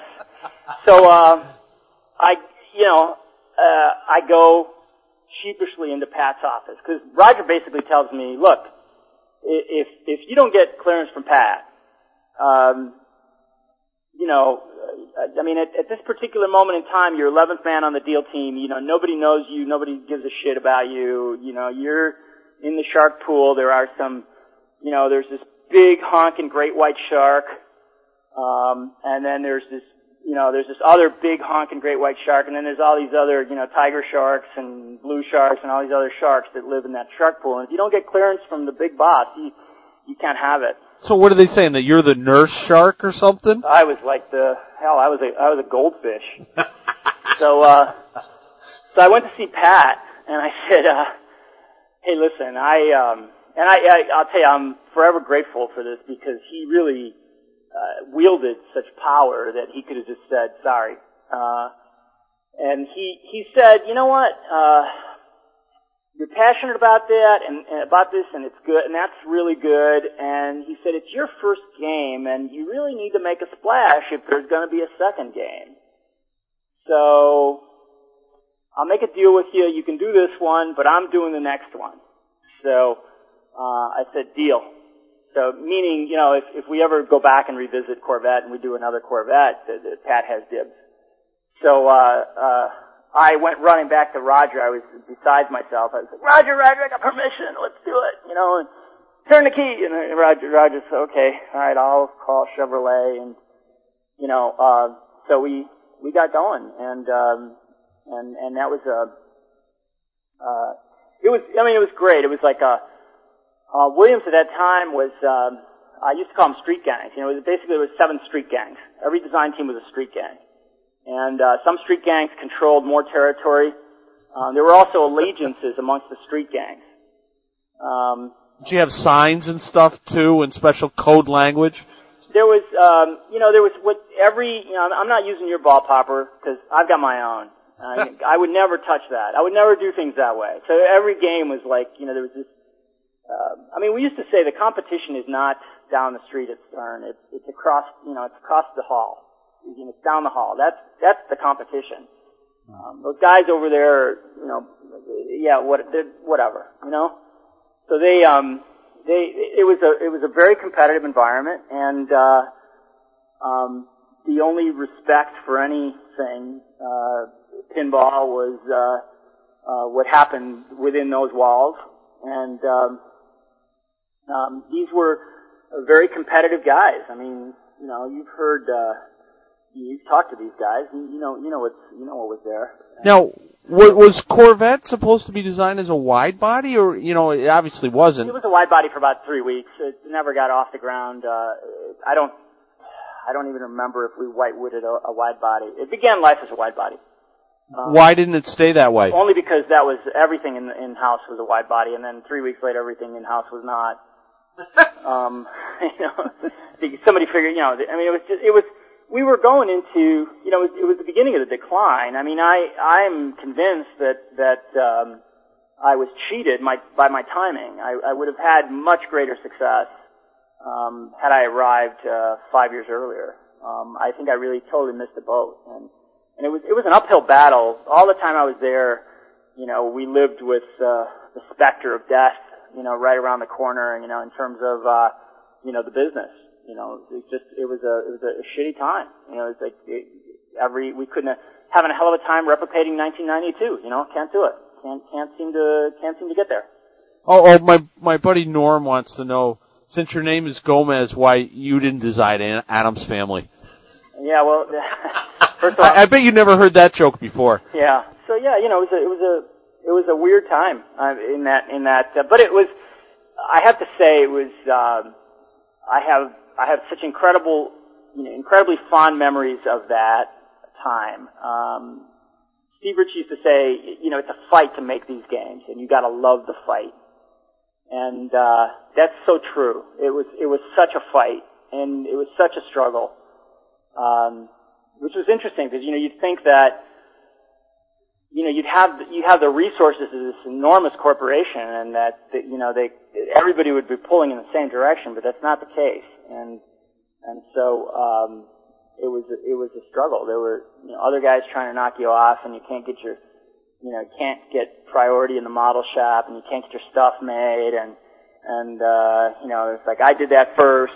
Get that off your play field. No, no, it, it, you know it's like it, it was it was uh, it was great, but it was. Uh, it, was, it doesn't sound great quite the way you describe it though. Well, you know, you, you know, it's like you can, you cannot. I have yet to run across that combination of personalities, that combination of talent, that combination. I mean, when I worked at Marvin Glass, there was an incredible amount of talent at that place, and and and in in a lot of ways, Williams reminded me that of that. Uh, in that, that there was a tremendous amount of talent. This is the most talented guys I've ever worked with. Um, I, mean, it's it's uh, it was and it was it was a fun. I mean, in in spite of the the hell, it, it was a, it was it was fun. I mean, it was uh, it was competitive and it was. Uh, energetic. I mean, there was so much energy in that building. You, you just can't imagine. I mean, it was, the, the engineering department there was, uh, and every day was an adventure. I mean, it was just, it was, uh, another high adventure day at Willie, you know, it was, it was because, you know, I mean, at three o'clock in the afternoon, Steve Ritchie would shut his door and play Led Zeppelin on his guitar for an hour, as loud as, as, as his amplifier would go. Um, you know, and, and, uh, you know, there'd be, shouting matches in the hallway over something that you think, you know, it's just a pinball machine. I mean, it's, but but the, the the the passion that these that these people brought to to making this product um, was was just incredibly intense, just incredibly intense. In Corvette, the uh, the dot matrix animations of the ladies were those anybody's you know any women in anybody's lives, or was that just what Adam Rhine came up with? One of them was uh, one of them actually the girl that's looking at back at you from the playfield, and the girl who did the French speech was a girl that I was dating at the time. Hmm. Um, um, Lori Hanson is her name, and um, she was. Um, I had, um, uh, you know, I'd basically just gotten divorced uh, right around the time that I started work at Pinball, and then about a year later, I met her and dated her for a short time, and and she was a flight attendant for American Airlines, um, and she flew the international routes, and she spoke fluent French, and so when we came up with the, this notion of uh, um, you know kind of girls from around the world kind of thing, um, you know we brought her in to do the French speech, and um, and so uh, I believe it's her French speech that's in the game, and and then um, they, somebody in the art department, I think the the guy who's the art director at, uh, or the uh, art lead on the game, um, um, uh, photographed her and used her image to um, model the. And actually, what's interesting is that Lori was actually a brunette, but uh, we determined that brunettes weren't going to get us as much mileage as blondes, and so uh, there's a lot of blondes in that game. So on Corvette, was there anything that you designed into the game that couldn't, you know, got costed out or that you couldn't use that you were sorry? Yeah. Uh, yeah, there was a, we had a four-speed shifter. Like, uh, you know, imagine the shifter on a video game, uh, on an arcade video game, like the, uh, physical, you know, physical shifter. Right. And, um, actually there, you know, there's half a dozen, no, there's more. There's probably a dozen games on the planet that have that shifter, uh, with the software to run it. Um, and it, it, we, that got costed out. Um, there, there was, uh, there was a big, uh, you know, in classic Willie fashion, it's kind of like, you know, nobody costed the thing, you know, when, when, when you had five months left to go in the design cycle. You know, some guy showed up, you know, four weeks before you were on the line with, with the thing that said you're, uh, you're $52.35 over cost. Say what? You know, like, or no, you know, it's better than that. You know, you're $500 over cost. What? You know, it's like, so, so then there's this scramble. You know, now you've got like all this shit designed in and you got, you know, and you've like taken care of all the ball traps, or you uh, you think you've taken care of all the ball traps. Let me get, let me correct myself before the other designers crucify me. Um, and and um, you know you you you, you uh, and you know there's there's a guy standing there with a clipboard, and he says, you know, where where's it coming from? And so you start looking for, you know, the first to go are the big fat targets of opportunity, and a you know a, a a big steel can on the side of your pinball machine with a you know with a four speed shifter knob sticking out of the top of it, four switches or whatever is uh, is is probably a, a pretty big target of opportunity. So uh, that went, and uh, and then after that, I mean, you know, eventually you're down to the uh, you know you're taking out you know the the proverbial drop targets and uh, always the first to go, and Yeah. uh, and uh, you know, then, then it gets then it gets stupid. You know, it gets like uh, you know, okay, this this switch gate. You know, if we if we rewrite the logic, we um, you know, there is a scenario where where if the ball, you know, we sense the ball here, and uh, and then we see that switch open, so we know the ball's not there, and then we use this other switch, uh, and and you know, it's just you go- you go through that exercise, and you know, there's another dollar fifty at the cost of God knows how many man hours of software engineering and and um, and, and thought. But but they didn't care about that. They cared about just the hardware, right? yeah, I think so. I mean, uh, you know what? The the thing is that um, the, here's the great thing about Williams Electronics at that time, and, and it was design was king, and uh, there's very few places on the planet where you can say that. Even in my current uh, position, design is not king. There's uh, there there are there are factors uh, in management that that exert more power on the product uh, than than at that particular moment in time at Williams. I mean, it's it is it is the reason that all of those magical products came to be. That the fact that the passion was very, uh, you know, was almost undiluted, and and so that's what that's what will give you the eureka product. The more you water that out of the equation, take the visionaries out, you reduce your chances to some extent. I suppose that there's an argument that says that you also increase your, um, you may increase your productivity. I mean, we were doing very stupid things. The street gang mentality that I described created a lot of stupid scenarios. You know, why should there be five ball poppers that basically do the same thing? You know, why should there be numerous technologies for the same uh, event? Why should there be, you know, why isn't this code being shared? Why is this? Uh, it's just a just a bunch of stuff like that that we did that was very bad. Um, and and also the the spoiled children that we were, we didn't pay enough attention to manufacturing and the needs of manufacturing. We talked a good game, but uh, you know, it's like some guys you know, some guys never showed up on the assembly line when their games were going first going on. Uh, That would not be me, by the way. But I mean, some guys would just abandon the game at that particular moment in time. You know, it's not my job. I'm the designer. I said, no, it is your job. You, you know, it is your job to chase it. And when shit blows up on the outside, it is your job to think about how to fix it.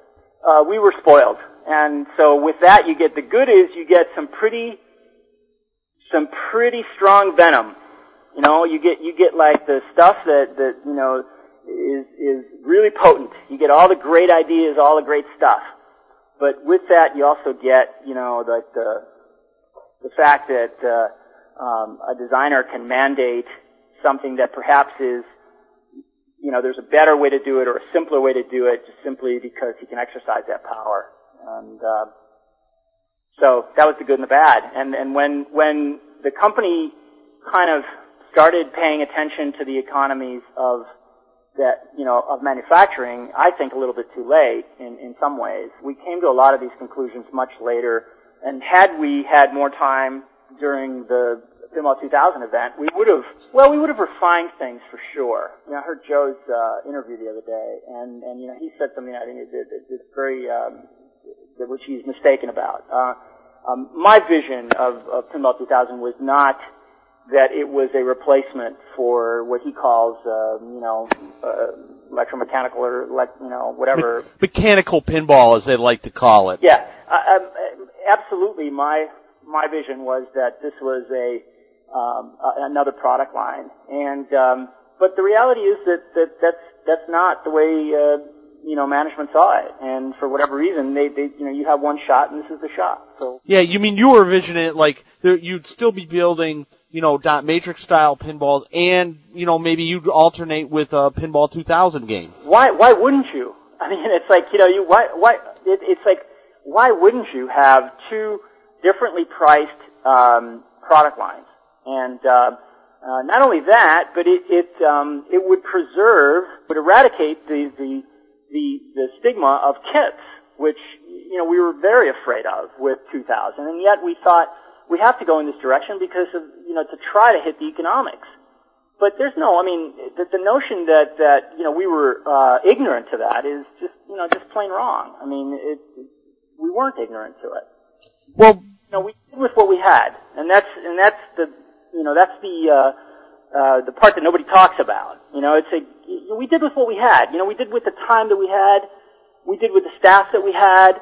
Um, we did with the brains that we had. And, and it's like, you know, we're not, you know, for 30 seconds, do you think we're that, uh, ignorant to the business that we're in every day? I mean, really, it's, it's insulting, but, you know, let people say what they say. I thought that the whole Pinball 2000 genre was just pure genius. I mean, I, you know, if you don't mind, can you kind of run through the scenario of how the you know the whole hollow pin thing came up and your relationship with Pat and how you guys actually you know engineered this thing and then brought it in and showed it and what the reaction was by management? Yeah, um, sure.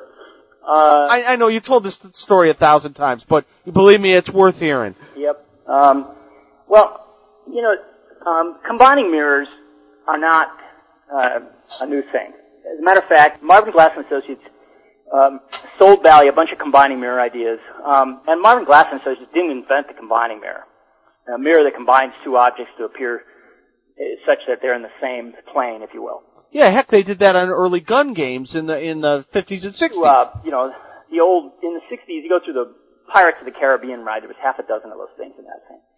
So I mean, it, it's not. A, it wasn't a new idea by any stretch. In 1978, when I started working at at, at, at Midway, uh, in October of 1978. Uh, you know, Space Invaders um, had a uh, had a moon that uh, was meant to appear like it was, and that moon was a plastic moon that was uh, blended with the video with a mirror, uh, with a see-through mirror. So, um, you know, it, it, let's uh, let's kind of put things in perspective. Kevin O'Connor, you know, the artist Kevin O'Connor, during the during the Pinball 2000 project, showed me a drawing that I did like uh, way back when that essentially had uh, the, the same identical idea. And he brought it to me like, he said, do you remember this? And I, I actually hadn't even, I, and we were already off and running in, in, in the direction of Pinball 2000, but it's like my brain didn't even remember. I was like, I'm looking at the drawing, I'm going, yeah, that's my, that's definitely my drawing.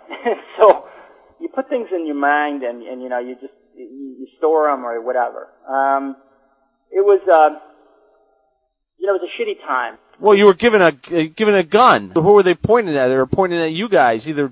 Like you said, I've told the story many times. Basically, I was working on Monster Bash, and uh, which I think is is is my best game ever. Um, by the way.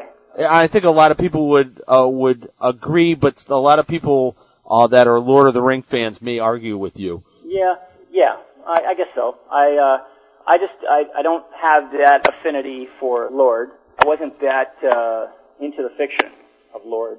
Um, but, uh, um, I mean, and, and I think that, uh, you know, realistically, um, um, you know, Keith gets, uh, doesn't get the credit he deserves for, uh, for Lord. Um, you know, cause he, if not for Keith, Lord wouldn't be what it is. Um, certainly, Lord is not what it is because, uh, I stuck a Balrog in it, you know. Um, Right. there's a there's a lot of stuff in Lord that um, was very very driven by by Keith. I like Bash. I love Bash, and um, and Bash was one of those magical uh, moments in in the development of a product where um, this you know the you know sun and the moon and the stars all line up. Uh, in terms of the quality and enthusiasm of the people working on the product. Um, as a guy who, I, I tell you, I've run a lot of design teams in the course of my career. I, I'm running a design team now, and uh, I wish that I could, uh, with some magic, uh, recreate uh, the chemistry that um, uh, creates uh, incredible products uh, consistently. Um, but you, but you can't. It's like saying that uh, you know every time up to bat you're going to hit a home run. And, Right. And a lot of it has to do with the, the personalities of the people involved on your team and the amount of effort that they're putting in and the enthusiasm for the thing that you're collectively building. And as the designer, your your task is to unify the vision um, and lead. You know, I've had I've had uh, uh, mixed results. You know, when I introspectively ask myself, you know, why did this one, you know, why did I, you know, screw this one up? Why did I have success with this one? Um, it's it's a uh, it's a formula that that uh, I'm not entirely sure uh, you know you can you can recreate or or predict. But Bash was one of those times. Uh, um, you know, Lyman is um, incredibly talented, and uh, he was into the thing that we were building. Uh, and and you know, Vince Pontarelli uh, did a masterful job with the, the audio, and he was way into it. And you know, I think we had, you know, I knew, you know, you always know when you have something because uh, you're you're you're always trying to kick people off the game when you're trying to do work on it.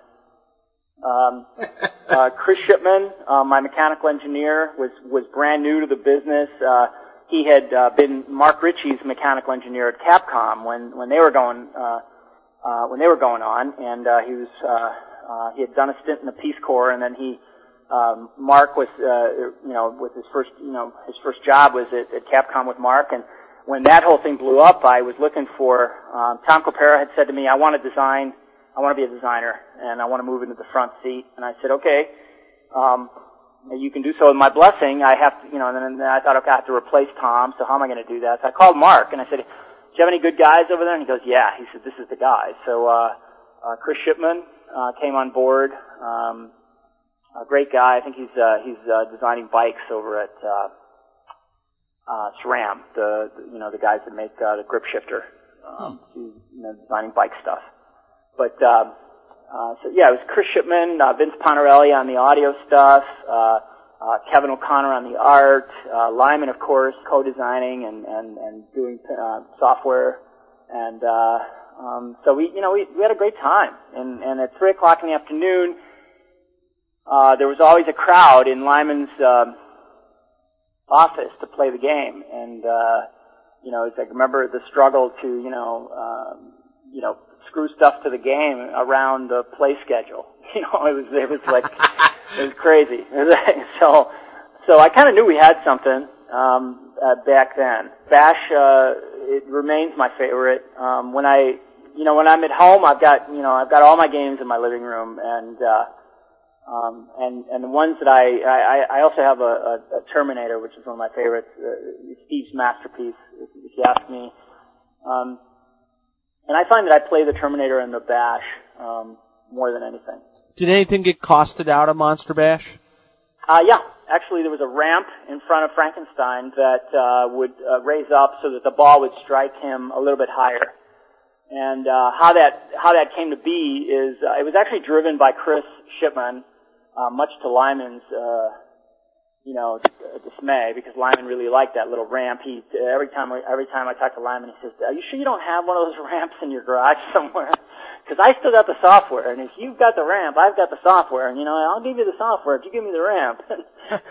so, but you know, Chris was uh, playing the game one morning after having um, uh, screwed down a new version of Frankenstein or something to the playfield, and and uh, he realized that the switch was being made when you hit Frank, even though for whatever reason that day the ramp was not working. And so he said, "Hey, we're still, you know, we're still scoring the hit, and we're still hitting Frankenstein. So, you know, why don't we take out the fifteen dollar ramp?" And so uh, uh, we did, you know. So um, that was costed out. Yeah, great game. I mean, I, I own that game, and Norm owns that game, and they're just, I mean, you know, like you said, that's that's a game that everybody plays. Yep. yep. Lyman spent easily one third of the entire software development cycle, maybe half the entire software development cycle, developing that damn Phantom Flip feature.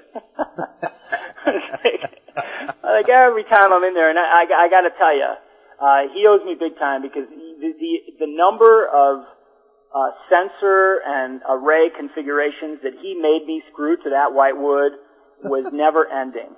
Okay, now I want a proximity sensor here and two IR sensors over there. Now I want a rollover switch and three proximity sensors. Now I want, and it was like just making me crazy. I'm like, Lyman, we got to build game to build. Like, stop screwing around with this thing.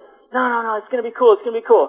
And you know, percentaging the thing, and uh, that's a you know, um, yeah. But it was it was all it was all good fun. I, I like the Lyman's Lament thing too. Oh yeah, it's because you know he's always bitching, right? So I, that was my idea. I just told him, I said, you know, I'm going to make a tune here. It's going to be Ryan Lyman's Lament, and then we're going to record you saying all this, all that stupid shit you say, and when you get it, that the game's just going to say all that stuff.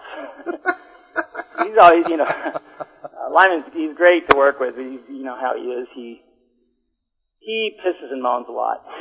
so When you were doing the the Pinball 2000 gig, and you had Playboy on the line, I mean, was that a license that you wanted, or you just kind of got? uh, Playboy was uh, entirely um, uh, Dwight Sullivan. I mean, it, you know, it was Dwight Sullivan wanted Playboy really badly, uh, had a vision for how the game, you know, was uh, driven by the whole photo shoot concept. Um, you know, he had had, uh, uh, you know, he had the sh- the shutter sounds from a camera in the game, and uh, um, I think it would have been enormous in um, as a Pinball 2000. It was it would have been a, a monster. It, it would. It's, it's a perfect theme for that platform. You Yes. know? Yes, So- it would have been a, um, a tremendous theme for that platform. I mean, And and so when you had to when you were at Stern, then was this was this was this him again? You know, driving that pony at Stern.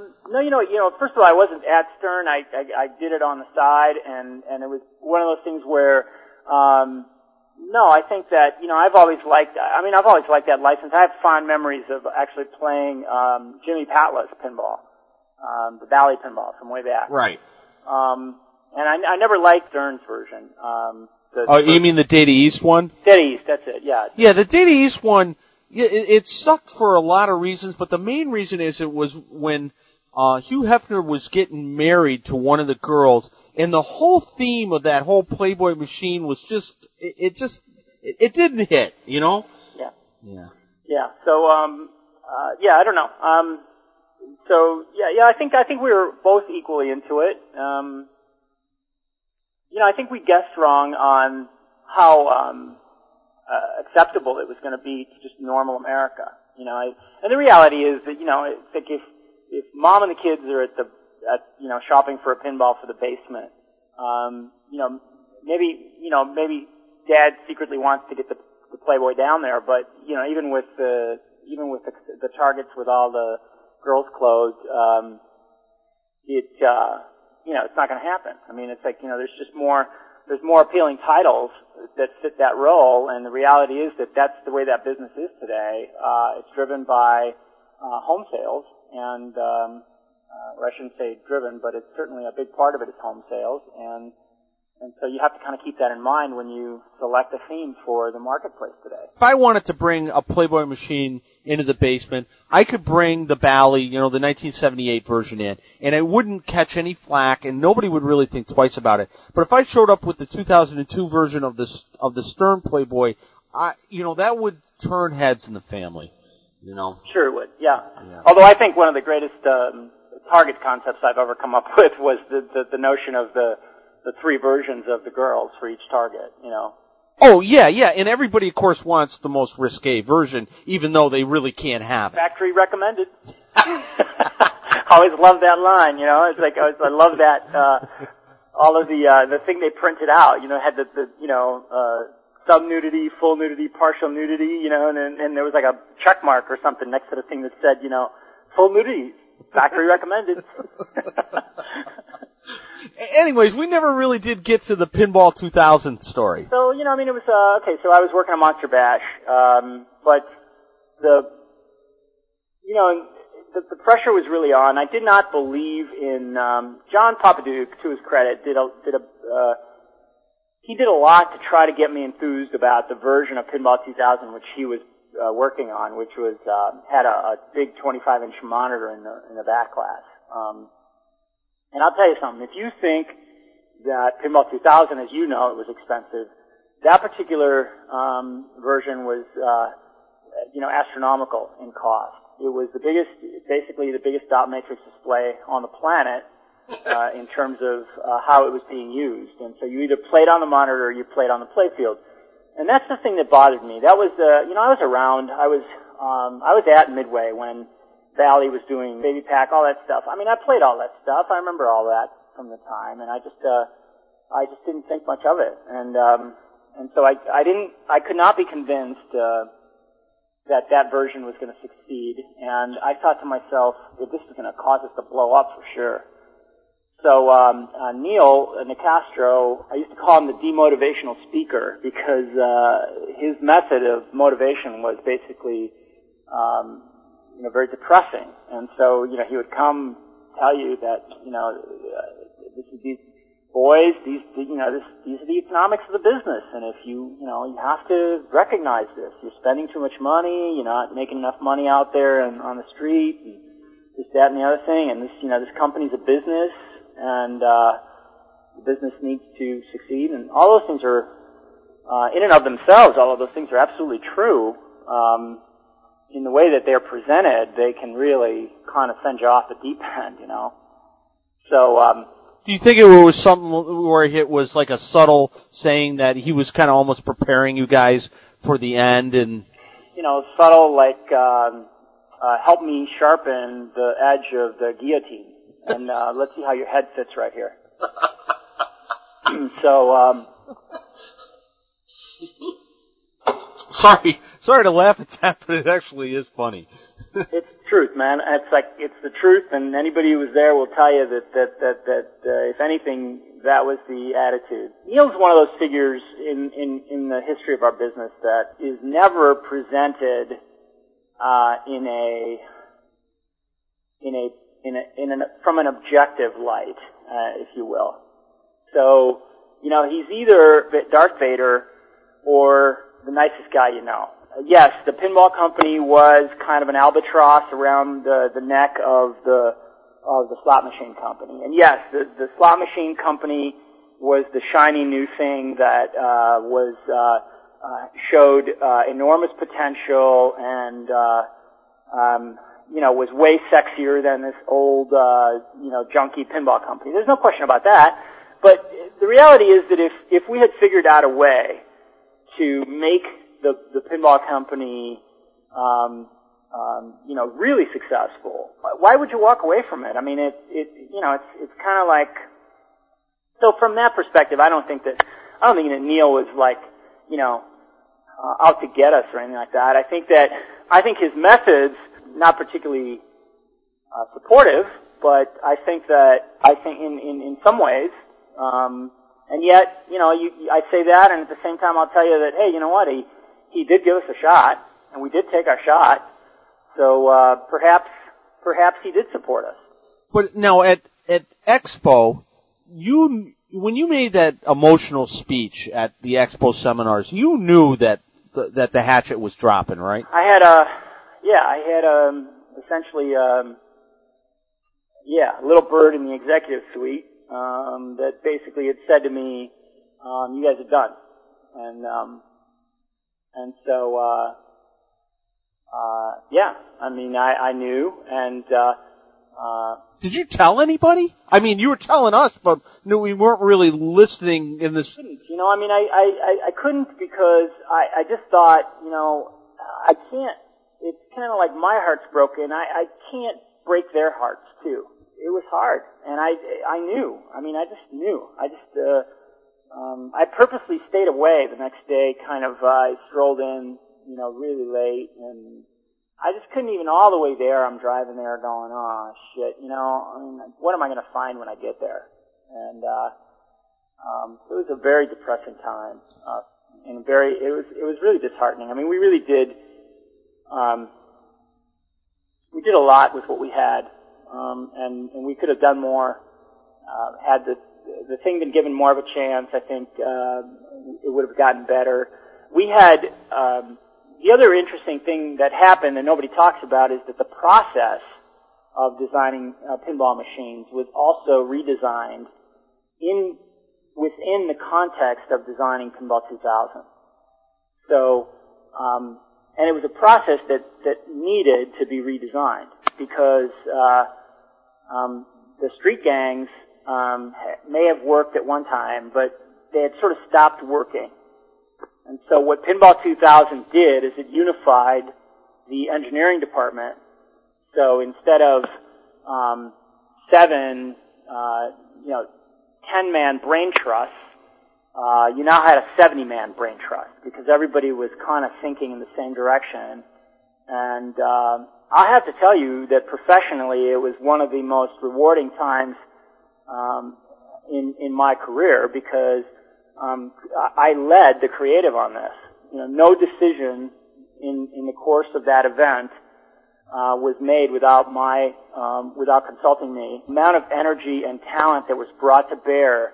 Um, you know, you had you had guys that you know you had the, the the cable guy coming up with ideas on on how to fix his end of it, Right. and and so uh, It was a true team effort. Yes, and it was a, and it was a so so in in essence, you know, I think that what we missed out on is that um, the process uh, was somewhat changed along with the product.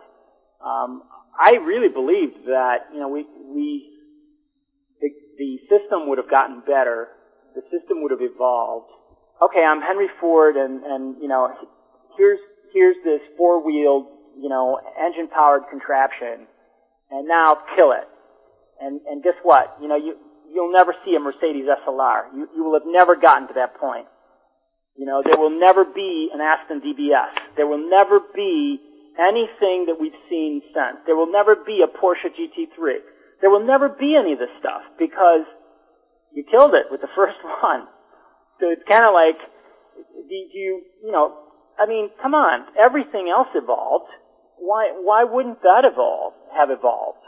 The other mistake I think that we made was the, the single product line thing. I think that you know, it, it, this could have been the high-end product line. Conventional, the conventional game could have been redesigned uh, to be.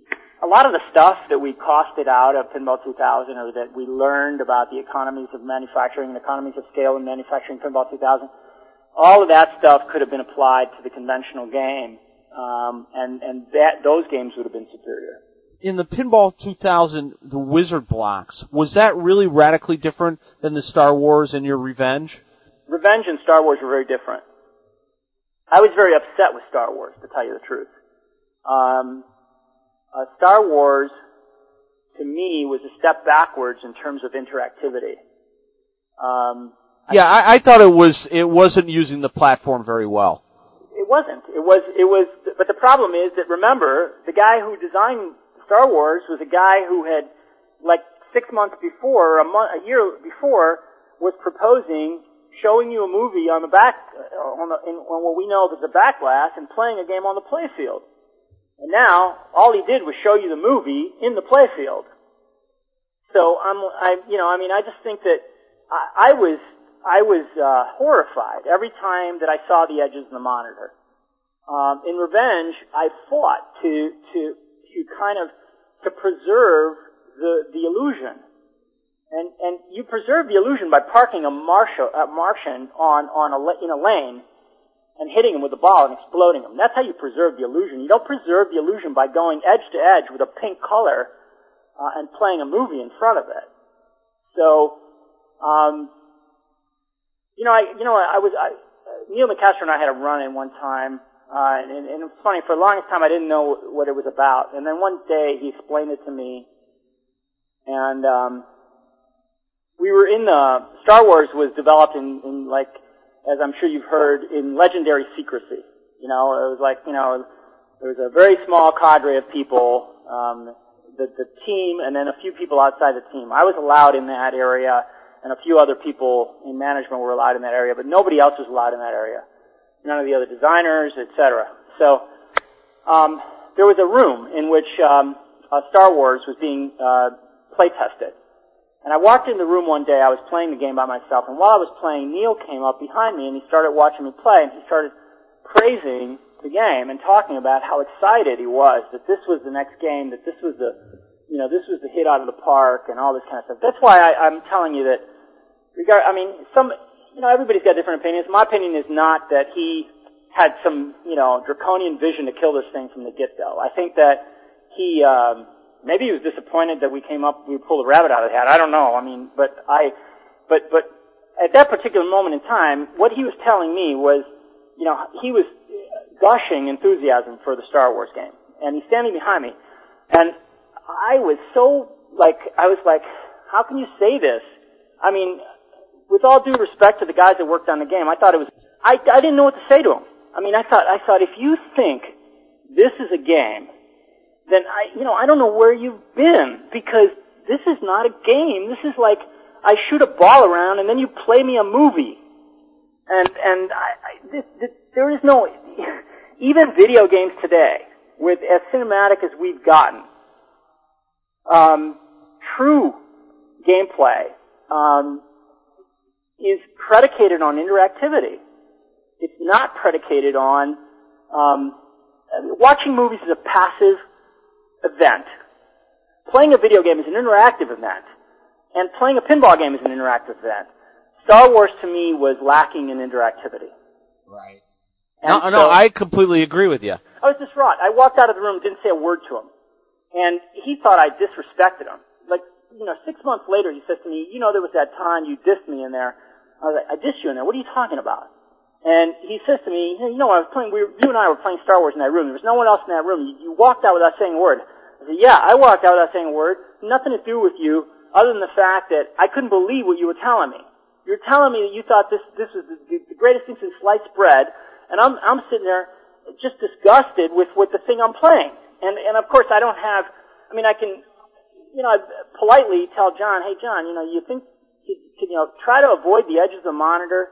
Can you, you know, uh, do you really need to you know, keep going into this movie thing, man. I mean, really, it's like, it just, I, so, anyway, um. Well, then Wizard Blocks was probably a good thing then, right? From my perspective, it was a great thing. From my perspective, it was beginning to use the system the way that I envisioned the system to be used.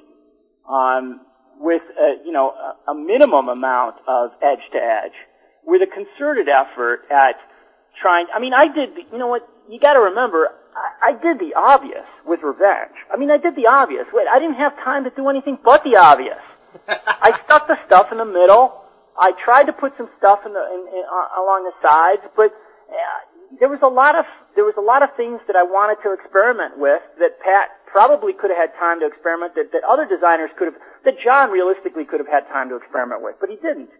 And so, from that perspective, I think that um, Wizard Blocks was probably a step in the right direction. Yes, I think so. I think that the, the notion, you know, tr- it's kind of like, um, you gotta look past the trick.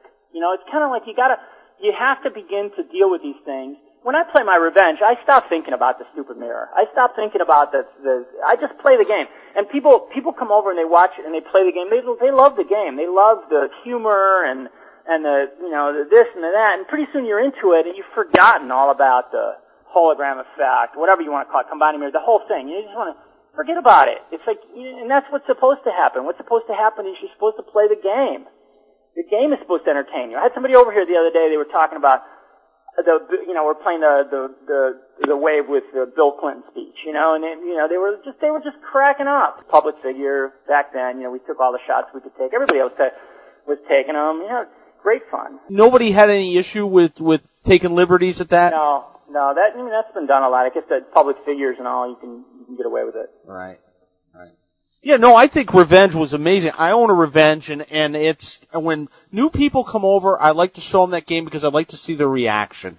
You know, it, it, it's it's I mean, unbelievable. It's just, but it, but it's I think I think the system would have, would have evolved. I think that um, you know, I think that I think the system would have evolved. I think that the magic would have been to keep two product lines. I think that um, the cost re- reduction and efficiency and and and reliability um, uh, things that were designed into Pinball 2000 uh, would have made their way. Uh, certainly, anything in the in the in the bottom of the game, anything in the in in, in the uh, in, you know in the, in the main cabinet would have made its way into the uh, conventional line uh, the mechanical action line, if you will. Um, and so, um, and I think there was a lot of stuff there. You know, I think there was a lot of stuff there. Well, now I heard that there was a like after the the Wizard blocks and the Playboy that there was like a fifth game that was kind of like a haunted mansion type game. Is that true? Yeah, yeah. There was some conversation about that. I can't remember. Was that Pete Petrosky or I can't remember whose group that was. I, that would have been a great theme.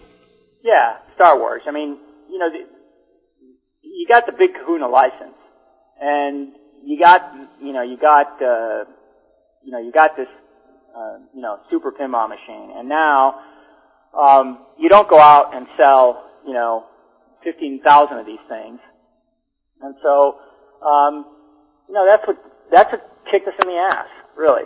I mean, that's that's what uh, that's what did it. But I think we sold like 7,400. Almost 6,900 revenges, which is a pretty strong run. All right, there you go. Yeah, and for and that's such a strong run to kind of put it in perspective.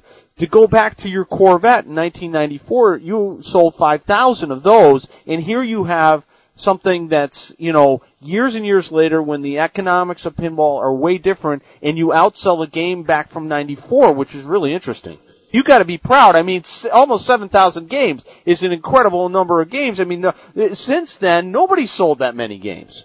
That's true. You know, Gary, uh, I love Gary, and and I I um and I and I love doing stuff for him. Um, it's it's it's uh, it's a lot of fun. It's um it's really become it's become my my Sunday afternoon hobby. It's kind of like you know going to the garage and tinker with a pinball machine kind of thing.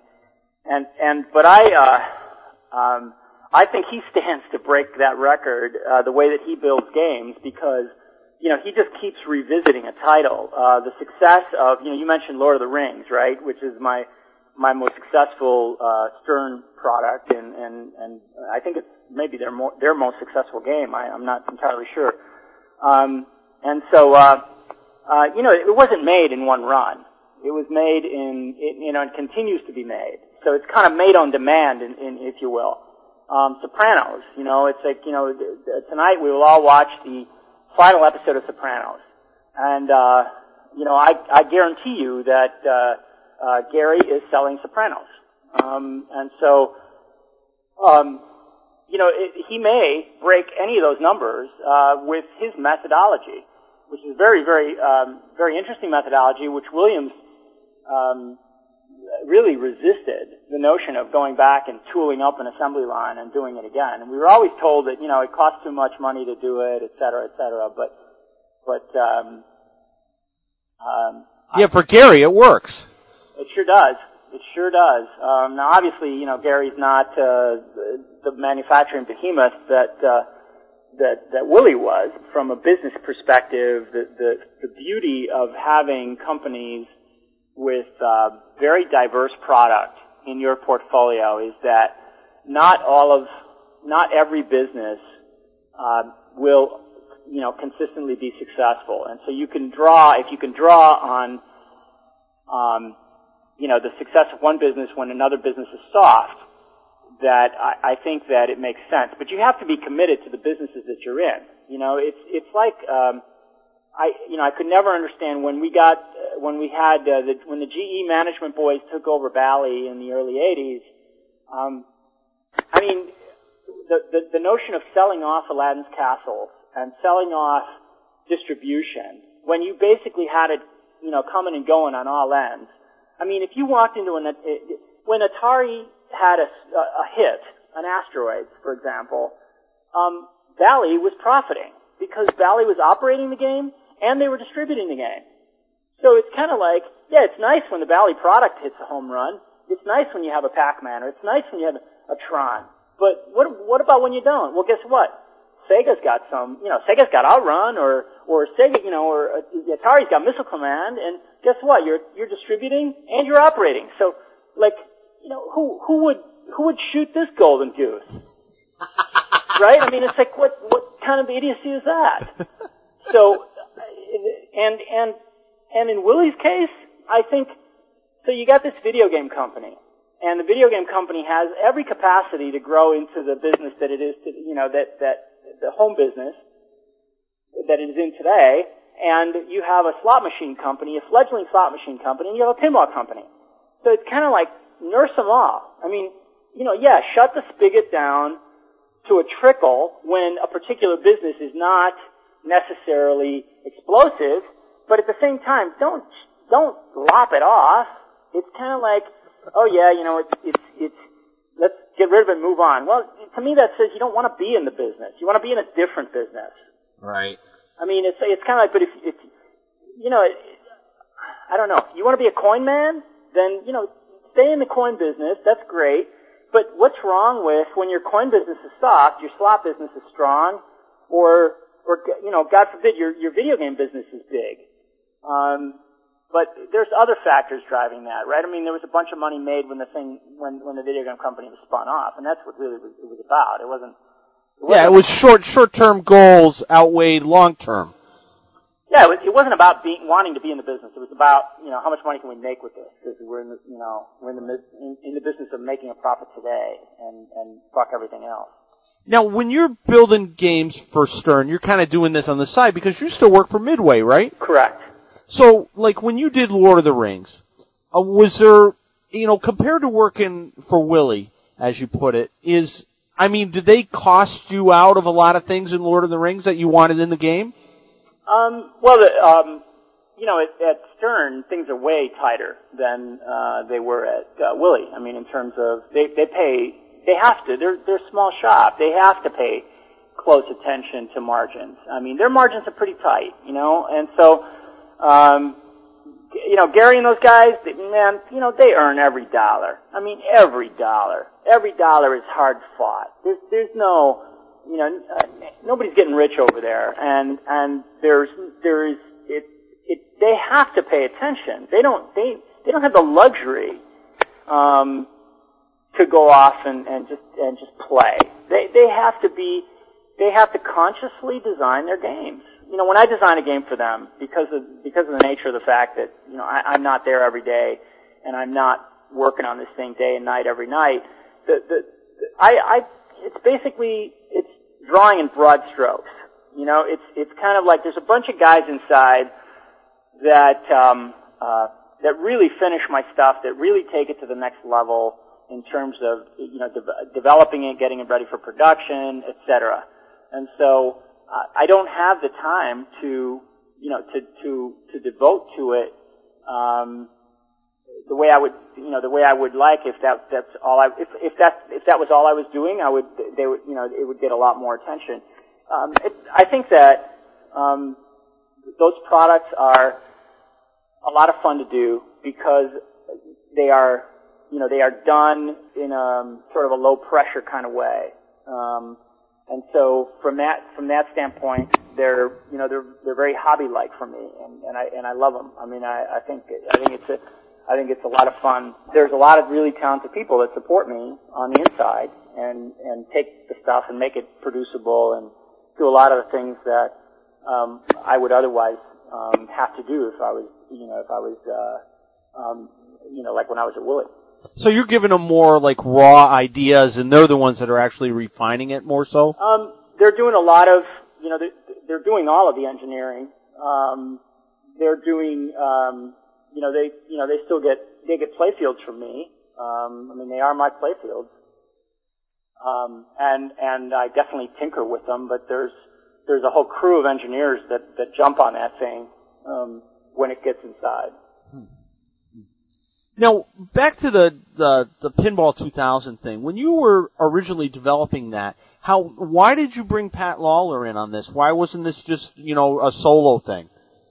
Well, Pat and I, um, the, the entire um, notion to go in that direction um, was spurred by a conversation that him and I had.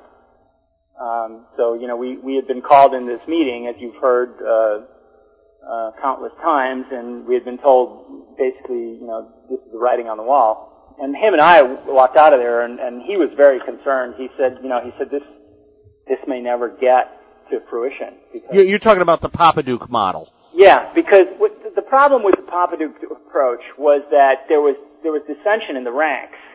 Um, all of engineering was not um, firmly in that camp.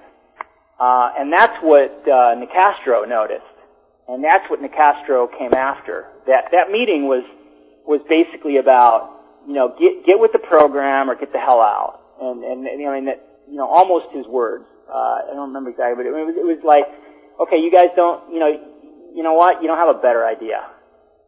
So you know that that alone, uh, you know, with guys like us, that alone is like, you know, okay, you threw down the gauntlet. I don't have a better idea.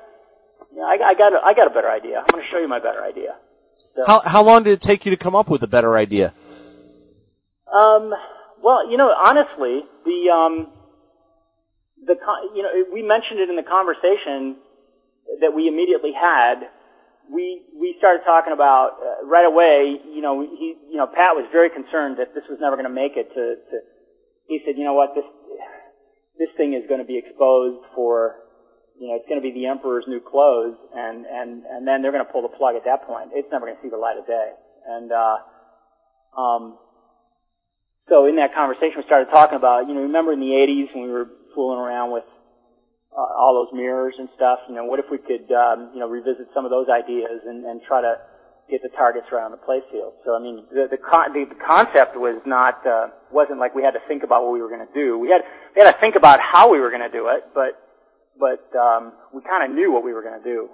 Um, and so then, you know, he said, well, he said, you know, you're working on Monster Bash, and and and I, I don't even remember what I don't even I don't even remember what he was working on, but uh, he said, we're never going to do this here. The politics are just, um, you know, going to prevent us from doing it here. So he said, I've got a full shop in my house out in Marengo, and, and, you know, we should just go out there and just, you know, don't even tell people we're doing this thing. We should just fucking do it and bring it in. So I think the only guy that we told, I think Demar knew, obviously, that we were doing it.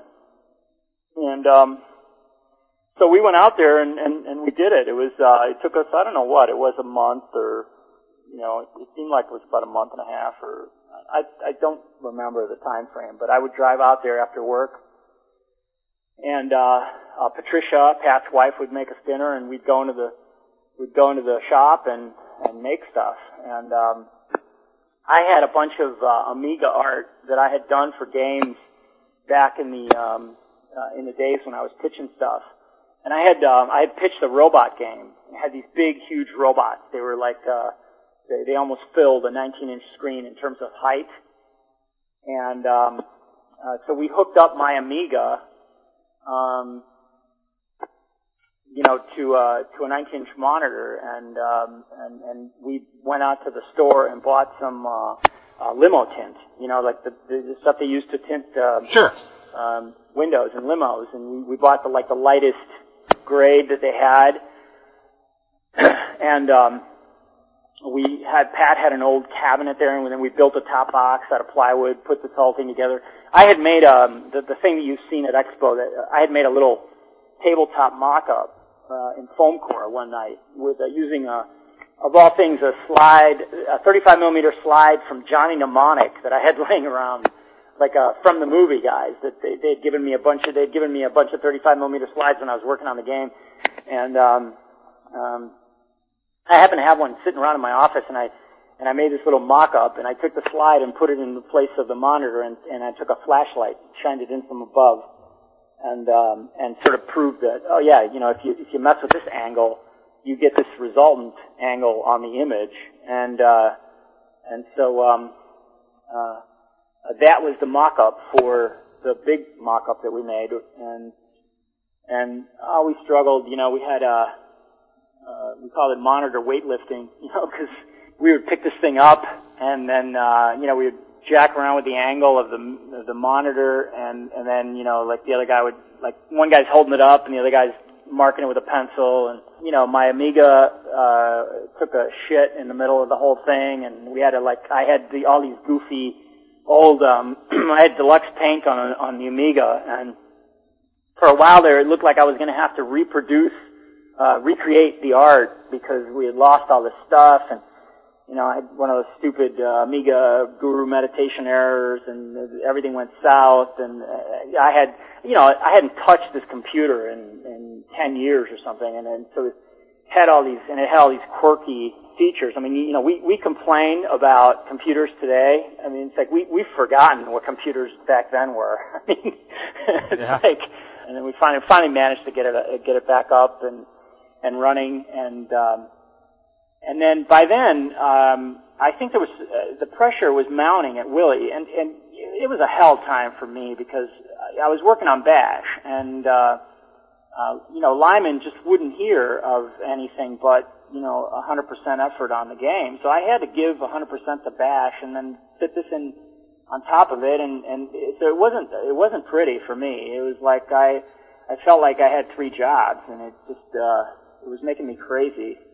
Um, I, uh, the, the drive, uh, Pat lives way out in, in the sticks relative to the big city. The drive was my, uh, my decompression time, really. 'cause I, I would do, and I, the other thing I started doing was, uh, which was really jacking with my schedule was, um, my engineer, uh, Chris, uh, used, Chris Shipman, the guy that I mentioned earlier, uh, he would have to come in and work kind of around Lyman's hours because, you know, we had to optimize Lyman's time on the machine.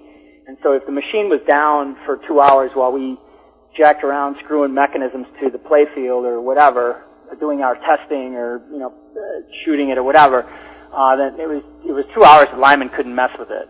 And there was only one whitewood. It was sitting in Lyman's office and it was like the master whitewood with all the crap on it. And, um, so Shipman used to come in at like five in the morning and work until ten. Uh, well, I mean, he worked a full day, but but at ten o'clock he was back on his computer and off the playfield because Lyman would come in at ten and start working on the game. So so I started keeping Shipman hours to get my stuff done, and so so the whole thing was was making me crazy because I you know I'd get up at five and and go into work and and uh, and then at uh, at six o'clock when you know Lyman would politely let me leave, and uh, uh, and I'd jump in in my M3 and blast out the pats, and and and and that was my decompression time, just sitting in the seat and and and listening to music and thinking about life until I got out there, and then I got out there and I'd work with Pat until eleven o'clock at night, and then drive the bazillion miles home. So it it, it sucked.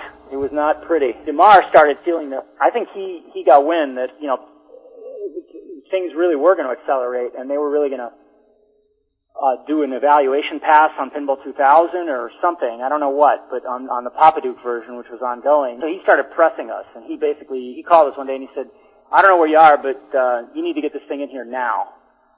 And so. Uh, uh, you know, we did that. Uh, everybody was kind of blown away, and I felt bad for John because you know I kind of pulled the rug out from under him. But I, I, I, um, I really, you know, I had to do what I believed in, and and uh, Pinball 2000, as I knew it, is what I believed in. When you introduced Pinball 2000 and Popadiuk saw it for the first time, what was his reaction? And did, or were you there to see his reaction? I know he was disappointed. I think that um, you know he worked.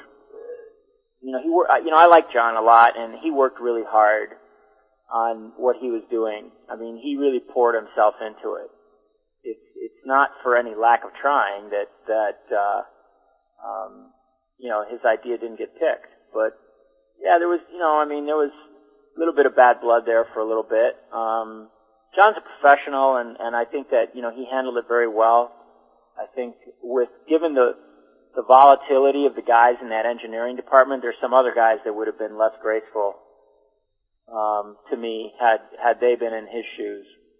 So, um, yeah, there was some uh, definitely. I, I don't think he was real pleased with it. The guy, you know, came up to me shortly after that and said, "You know what? Um, you're right. This is way uh, this is way cooler. We've changed, uh, you know, we've changed the future of uh, pinball." And um, and he jumped on the bandwagon and did did his thing you know, from my background, my training, I should be the guy that's like all worried about the aesthetics all the time, you know, because that's what industrial designers do. It's part of part of the job that an industrial designer is responsible for. Um, uh, John, if you characterize all the designers in, in, in pinball, John is probably the guy who was most concerned about aesthetics and whose whose work was most driven by aesthetics. Uh, um, you know, my stuff, even though I'm very very concerned about aesthetics, uh, my stuff uh, I'm I'm very practical. I mean, my stuff has to work and and and do all kinds of things first, and then I worry about um, how I'm going to optimize the aesthetics. Pat is very much. Uh, I think he's the movie director amongst us. You know, he. Uh, uh, he's the guy that approaches it from the perspective of the complete entertainment experience kind of thing. Steve, uh, you know, is, um, I mean, he's, the the intensity and kind of uh, he is the guy who who's got his finger on fun. You know, I mean, his stuff is usually outrageously fun. Have you seen his Spider-Man? Uh, I saw very early on, a few months ago. Um, I was out at the factory, and those guys um, let me shoot it, and it it was a lot of fun then, and it was just a really it was a very very crude whitewood when I saw it, and I think he had he actually had some really cool. Um, he had a really cool goblin toy that I think he had at cost reduce, uh, from what I remember. But, uh, um, you know, I, I, I love his stuff. His stuff is, is, is the, the stuff that I like to play more, more than anybody else's stuff. Um, and, um, so I think all of the designers have, you know, they, I mean, they all have a signature. They all have a thing they, they concern themselves with. I think John starts with the aesthetics. Um, I think that uh, you know Steve is all about fun, and uh, you know he's made some some outrageously fun stuff. I I, I enjoy. I mean, uh, to this day, the game that I I come home um, late at night and I light up the Terminator and play that thing, and you know, it's like I cannot walk away. And it's like it keeps kicking my ass, and I keep coming back to it, and and and you know, I can't walk away until I've lit it up. It's it's very addictive, and um, he makes addictive stuff. I obviously never saw the Duke one, but you know, just the scenario as you played it, and if you want to measure history, you know, in the in the in the you know the caveman, the Gottlieb caveman, and the baby Pac-Man scenarios, you know, they didn't really play out so well. Yeah. So you know, so he had that going against him. Yep. I think every designer um, has a vision of what he wants, and uh, what what he wanted in Pinball 2000 was just not something I liked, but it it it um, he certainly you know he put his heart and soul in it just as much as I put my heart and soul into the thing that I do uh, that I that I did, um, and that's been the nature of designing games uh, forever. I mean, not everybody likes everybody's stuff, and so. Uh, well, when you brought the the hollow pin in and and you you know what who did you show it to first? And the second you know like I've heard guys talk about yeah I didn't I wasn't there for the first meeting. Was that the management meeting? Give me the reaction of the different people and and who saw it. Um, I think what what what was cool about that event was that um, you know I saw the sparkle in people's eye. I I saw you know, I saw Nicastro get excited about the thing. Um, so, you know, con- I mean, I don't know. Contrary to what people say, I, I didn't perceive that he said, "Oh shit," uh, and you know, maybe he said it. Maybe he said, "Oh shit," after he thought it through. I don't know. Um, but uh, when we brought them in, you know, Kenny and Neil and um, you know Jimmy Patla and all those guys, everybody was like, "Whoa, this is it," you know. And so, um, you know, Pat and I, uh, Pat had a, a like a red, it was a shroud, you know, of some sort, and we put this thing in the back of uh, Pat's uh, truck and brought it in and, and got it out there and set it all up and in a room. Actually, it was in a room across the street from uh, Willie, over on the Midway side, um, in a building that I work in now. And um, uh, we set the thing up in this room and uh, uh, covered it. Uh, the, the room that we set it up in, it was next to Kenny Fedesna's office once the company split off, and um, we set it up in there with put this red, big red uh, cover on it, and then people, you know, and then uh, uh, you know, you know, Pat and I have been around a while, and you know, we we learned presentation from some of the masters, you know, like I was talking about uh, Dave Nutting, you know, playing uh, the theme from 2001, bringing you into a dark room and sitting you down on a, you know, in a one th- in a thousand dollar Recaro seat out of his uh, Ferrari, and uh, uh, you know, and, and, and telling you a story before you began to play the game. And you know, you have to think back, and that that was 1977. So uh, Pat and I both learned from Dave. You know, it's, it's the presentation's a big deal. So we we uh, we did a big presentation. You know, big big. You know, this is what it is, and this is what you're going to see, and you know, you know, notice this, notice that. And, uh, who who was in that initial meeting? Um, basically, you know, executive management, senior management. So Popadiuk and the rest of the teams weren't there yet. No, no, no. And then what happened is, as soon as uh, you know, it's like Demar and and um, um, uh, Patla and Kenny and Neil. I can't remember who else, but basically a fairly small crew. And then they brought in the, and then um, the, the you know, every like people started picking up the phone and calling people. You know, you know, I want you know, come over here, and so people started trickling in, and we started doing. At the end of the day, we had done the presentation about 50 times, but uh, um, yeah, it was uh, it was something. Wow. And then that that was a complete shift in gears, and um, um, no, there was some. We we moved pretty quickly. I mean, we you know, in a very short period of time, we had decided on a theme. We had decided on uh, a structure. Um, the entire you know engineering team had kind of been. Um, uh, it was.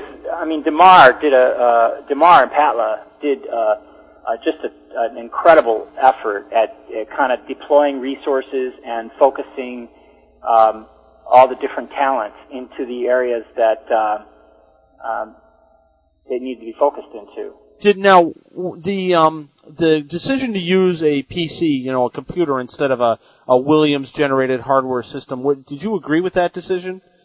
Um, I did conceptually because what the, the vision was that the business was constantly evolving um, hardware sets. So they were doing the R&D for us.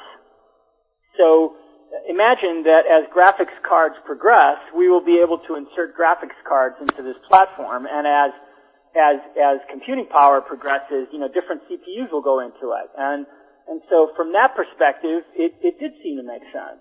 Um, it, it seemed like the most modular um, solution, uh, readily available solution. Funny to hear. I forget. I think it was the Joey interview where he says, you know, I can't believe it, a, path, a platform that's instantly obsoleted.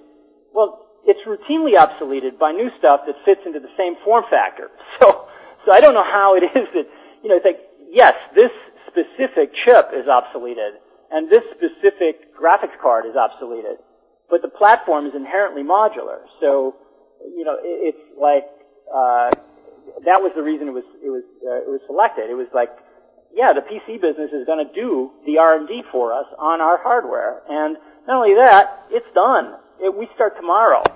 Right. So, I mean, with the effort to program, now it was, it was a challenge, mind you, because the operating system was written by Tom Uban, was going on, the creation of the operating system was going on concurrently with creation of the game. So, uh, and that posed all kinds of problems because um, a lot of the guys that were programming like like any environment, you're going to have varying skill levels in um, in the people that are manipulating your technology.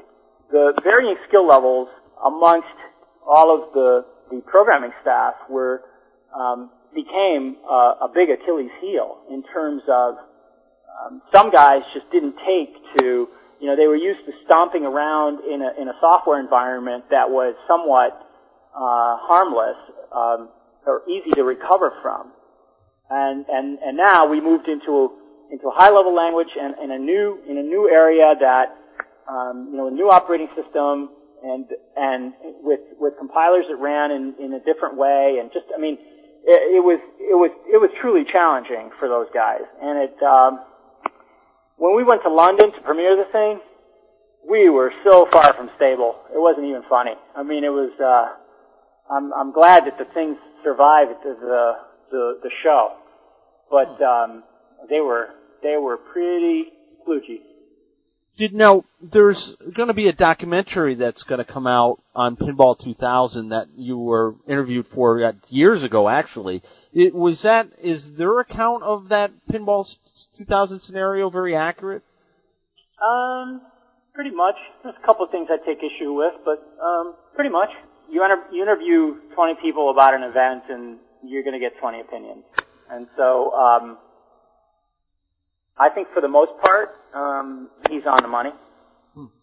Now, the other thing in Pinball 2000 is there was a big thing about Joe Dillon in The Revenge from Mars. Can, can you tell me about that? Um, well, Joe passed away, um, either, you know, Joe is the legendary Williams salesman, and, um, and Joe passed away during that time, and so it was just a tribute to Joe.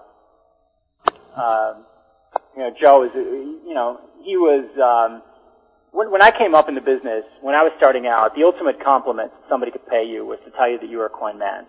And, and I guess I will say that um, Joe was most definitely a coin man. Now, do you still have your the original hollow pin that you used to, to demonstrate to management? Uh, I do not. Um, I don't know what happened to that thing. I think it either got what happened to that thing? Um, either Pat has it or it got auctioned off, or I might have gotten might have gotten auctioned off. I'm not sure. Um, yeah, not certain. Not certain what happened to it. I mean, we've all seen it. It somehow I, I don't even remember how, but somehow it shows up in that documentary that you referred to.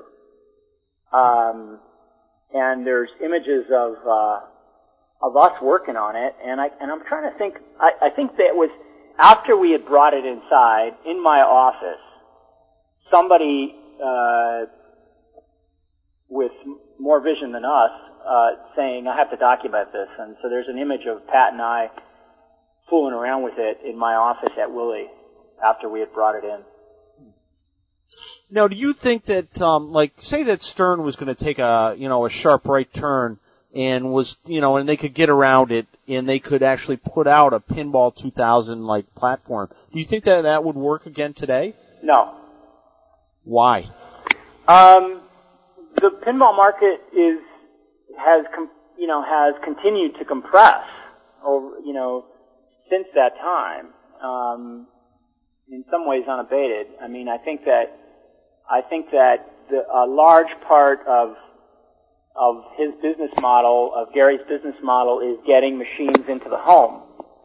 And um, the um, the other, the, I mean, as it is, you know, I think that you know, as I mentioned earlier, he struggles with uh, his, his margins uh, to make a profit and uh, and exist. And also, I mean, would a um, you know would a consumer um, pay you know pay another thousand dollars uh, for that device? I don't think so. There's another there's another thing that that is driving home sales, and that is the you know the nostalgia of a pinball machine. Um, when when you talk about a pinball machine to someone, what they picture is um, is a traditional pinball machine with a with a back box and a, and a lower cabinet. Um, they don't picture Pinball 2000, and they certainly don't picture interactive video on a playfield. Right. Yeah, no, it's like when you watch a, a current movie on TV or, or, or whatever, and somebody's playing a pinball machine, you hear electromechanical dings and dongs, even though they're playing a, you know, a monster bash. Yeah, they're not even. Yeah, so they, I mean that, and that just goes to show you that that um, you know that is the, the, the kind of the man on the street perception, if you will. Perception that people have is, you know, I, I want an old style pinball machine, and you know, my, my you know my friends, right? I'm I'm 52 years old, right? So I I have a lot of married friends with kids and, and basements and, and rec rooms and all that kind of stuff. And, and they, even, even my friends in, in the business that I'm in today, in the, in the video game business, um, they, they make a clear distinction. You know, the video goes on the TV with the Xbox 360 and pinball is the pinball and it goes in the basement, you know, and I want all the lights and I want it flashing and I want, I want all the stuff. I want the toys moving and, I want the ball, and so it's it's you know it's two different things. And I, I would not. I mean, if Gary Gary will never say this to me, but if Gary ever said, you know, this is the direction I want to go in, I would I would strongly advise against it. It doesn't make sense. It, it, it made sense at that particular moment in time, um, and it made sense for Williams Electronics, um, given who they were as as the leader in the industry. Um, it doesn't make sense for the you know the last remaining pinball machine company on the planet. Now, of all the the the games, what are your of that you did not design, not your games? What's your favorite game that's not your game? Uh, Terminator 2. Okay, so there's nothing. Uh, Terminator 2 and Monster Bash, two big ones. Oh no, no. I mean, I have a whole slew of them, right? I mean, um, that I did not design. Um, um, you know, Defender, the video game. Um, uh, actually, I owned a Stargate, a Defender Stargate for many, many years, and, and, and a few years ago, I don't know what got into me. I don't know. I think I was when I was moving five years ago when I moved um, downtown. I, you know, I was going to have less space, and I sold I sold off that Stargate, and to this day, I kick myself. Um, pinball machines. I, I, I love Terminator 2. I loved um, uh, the original Black Knight.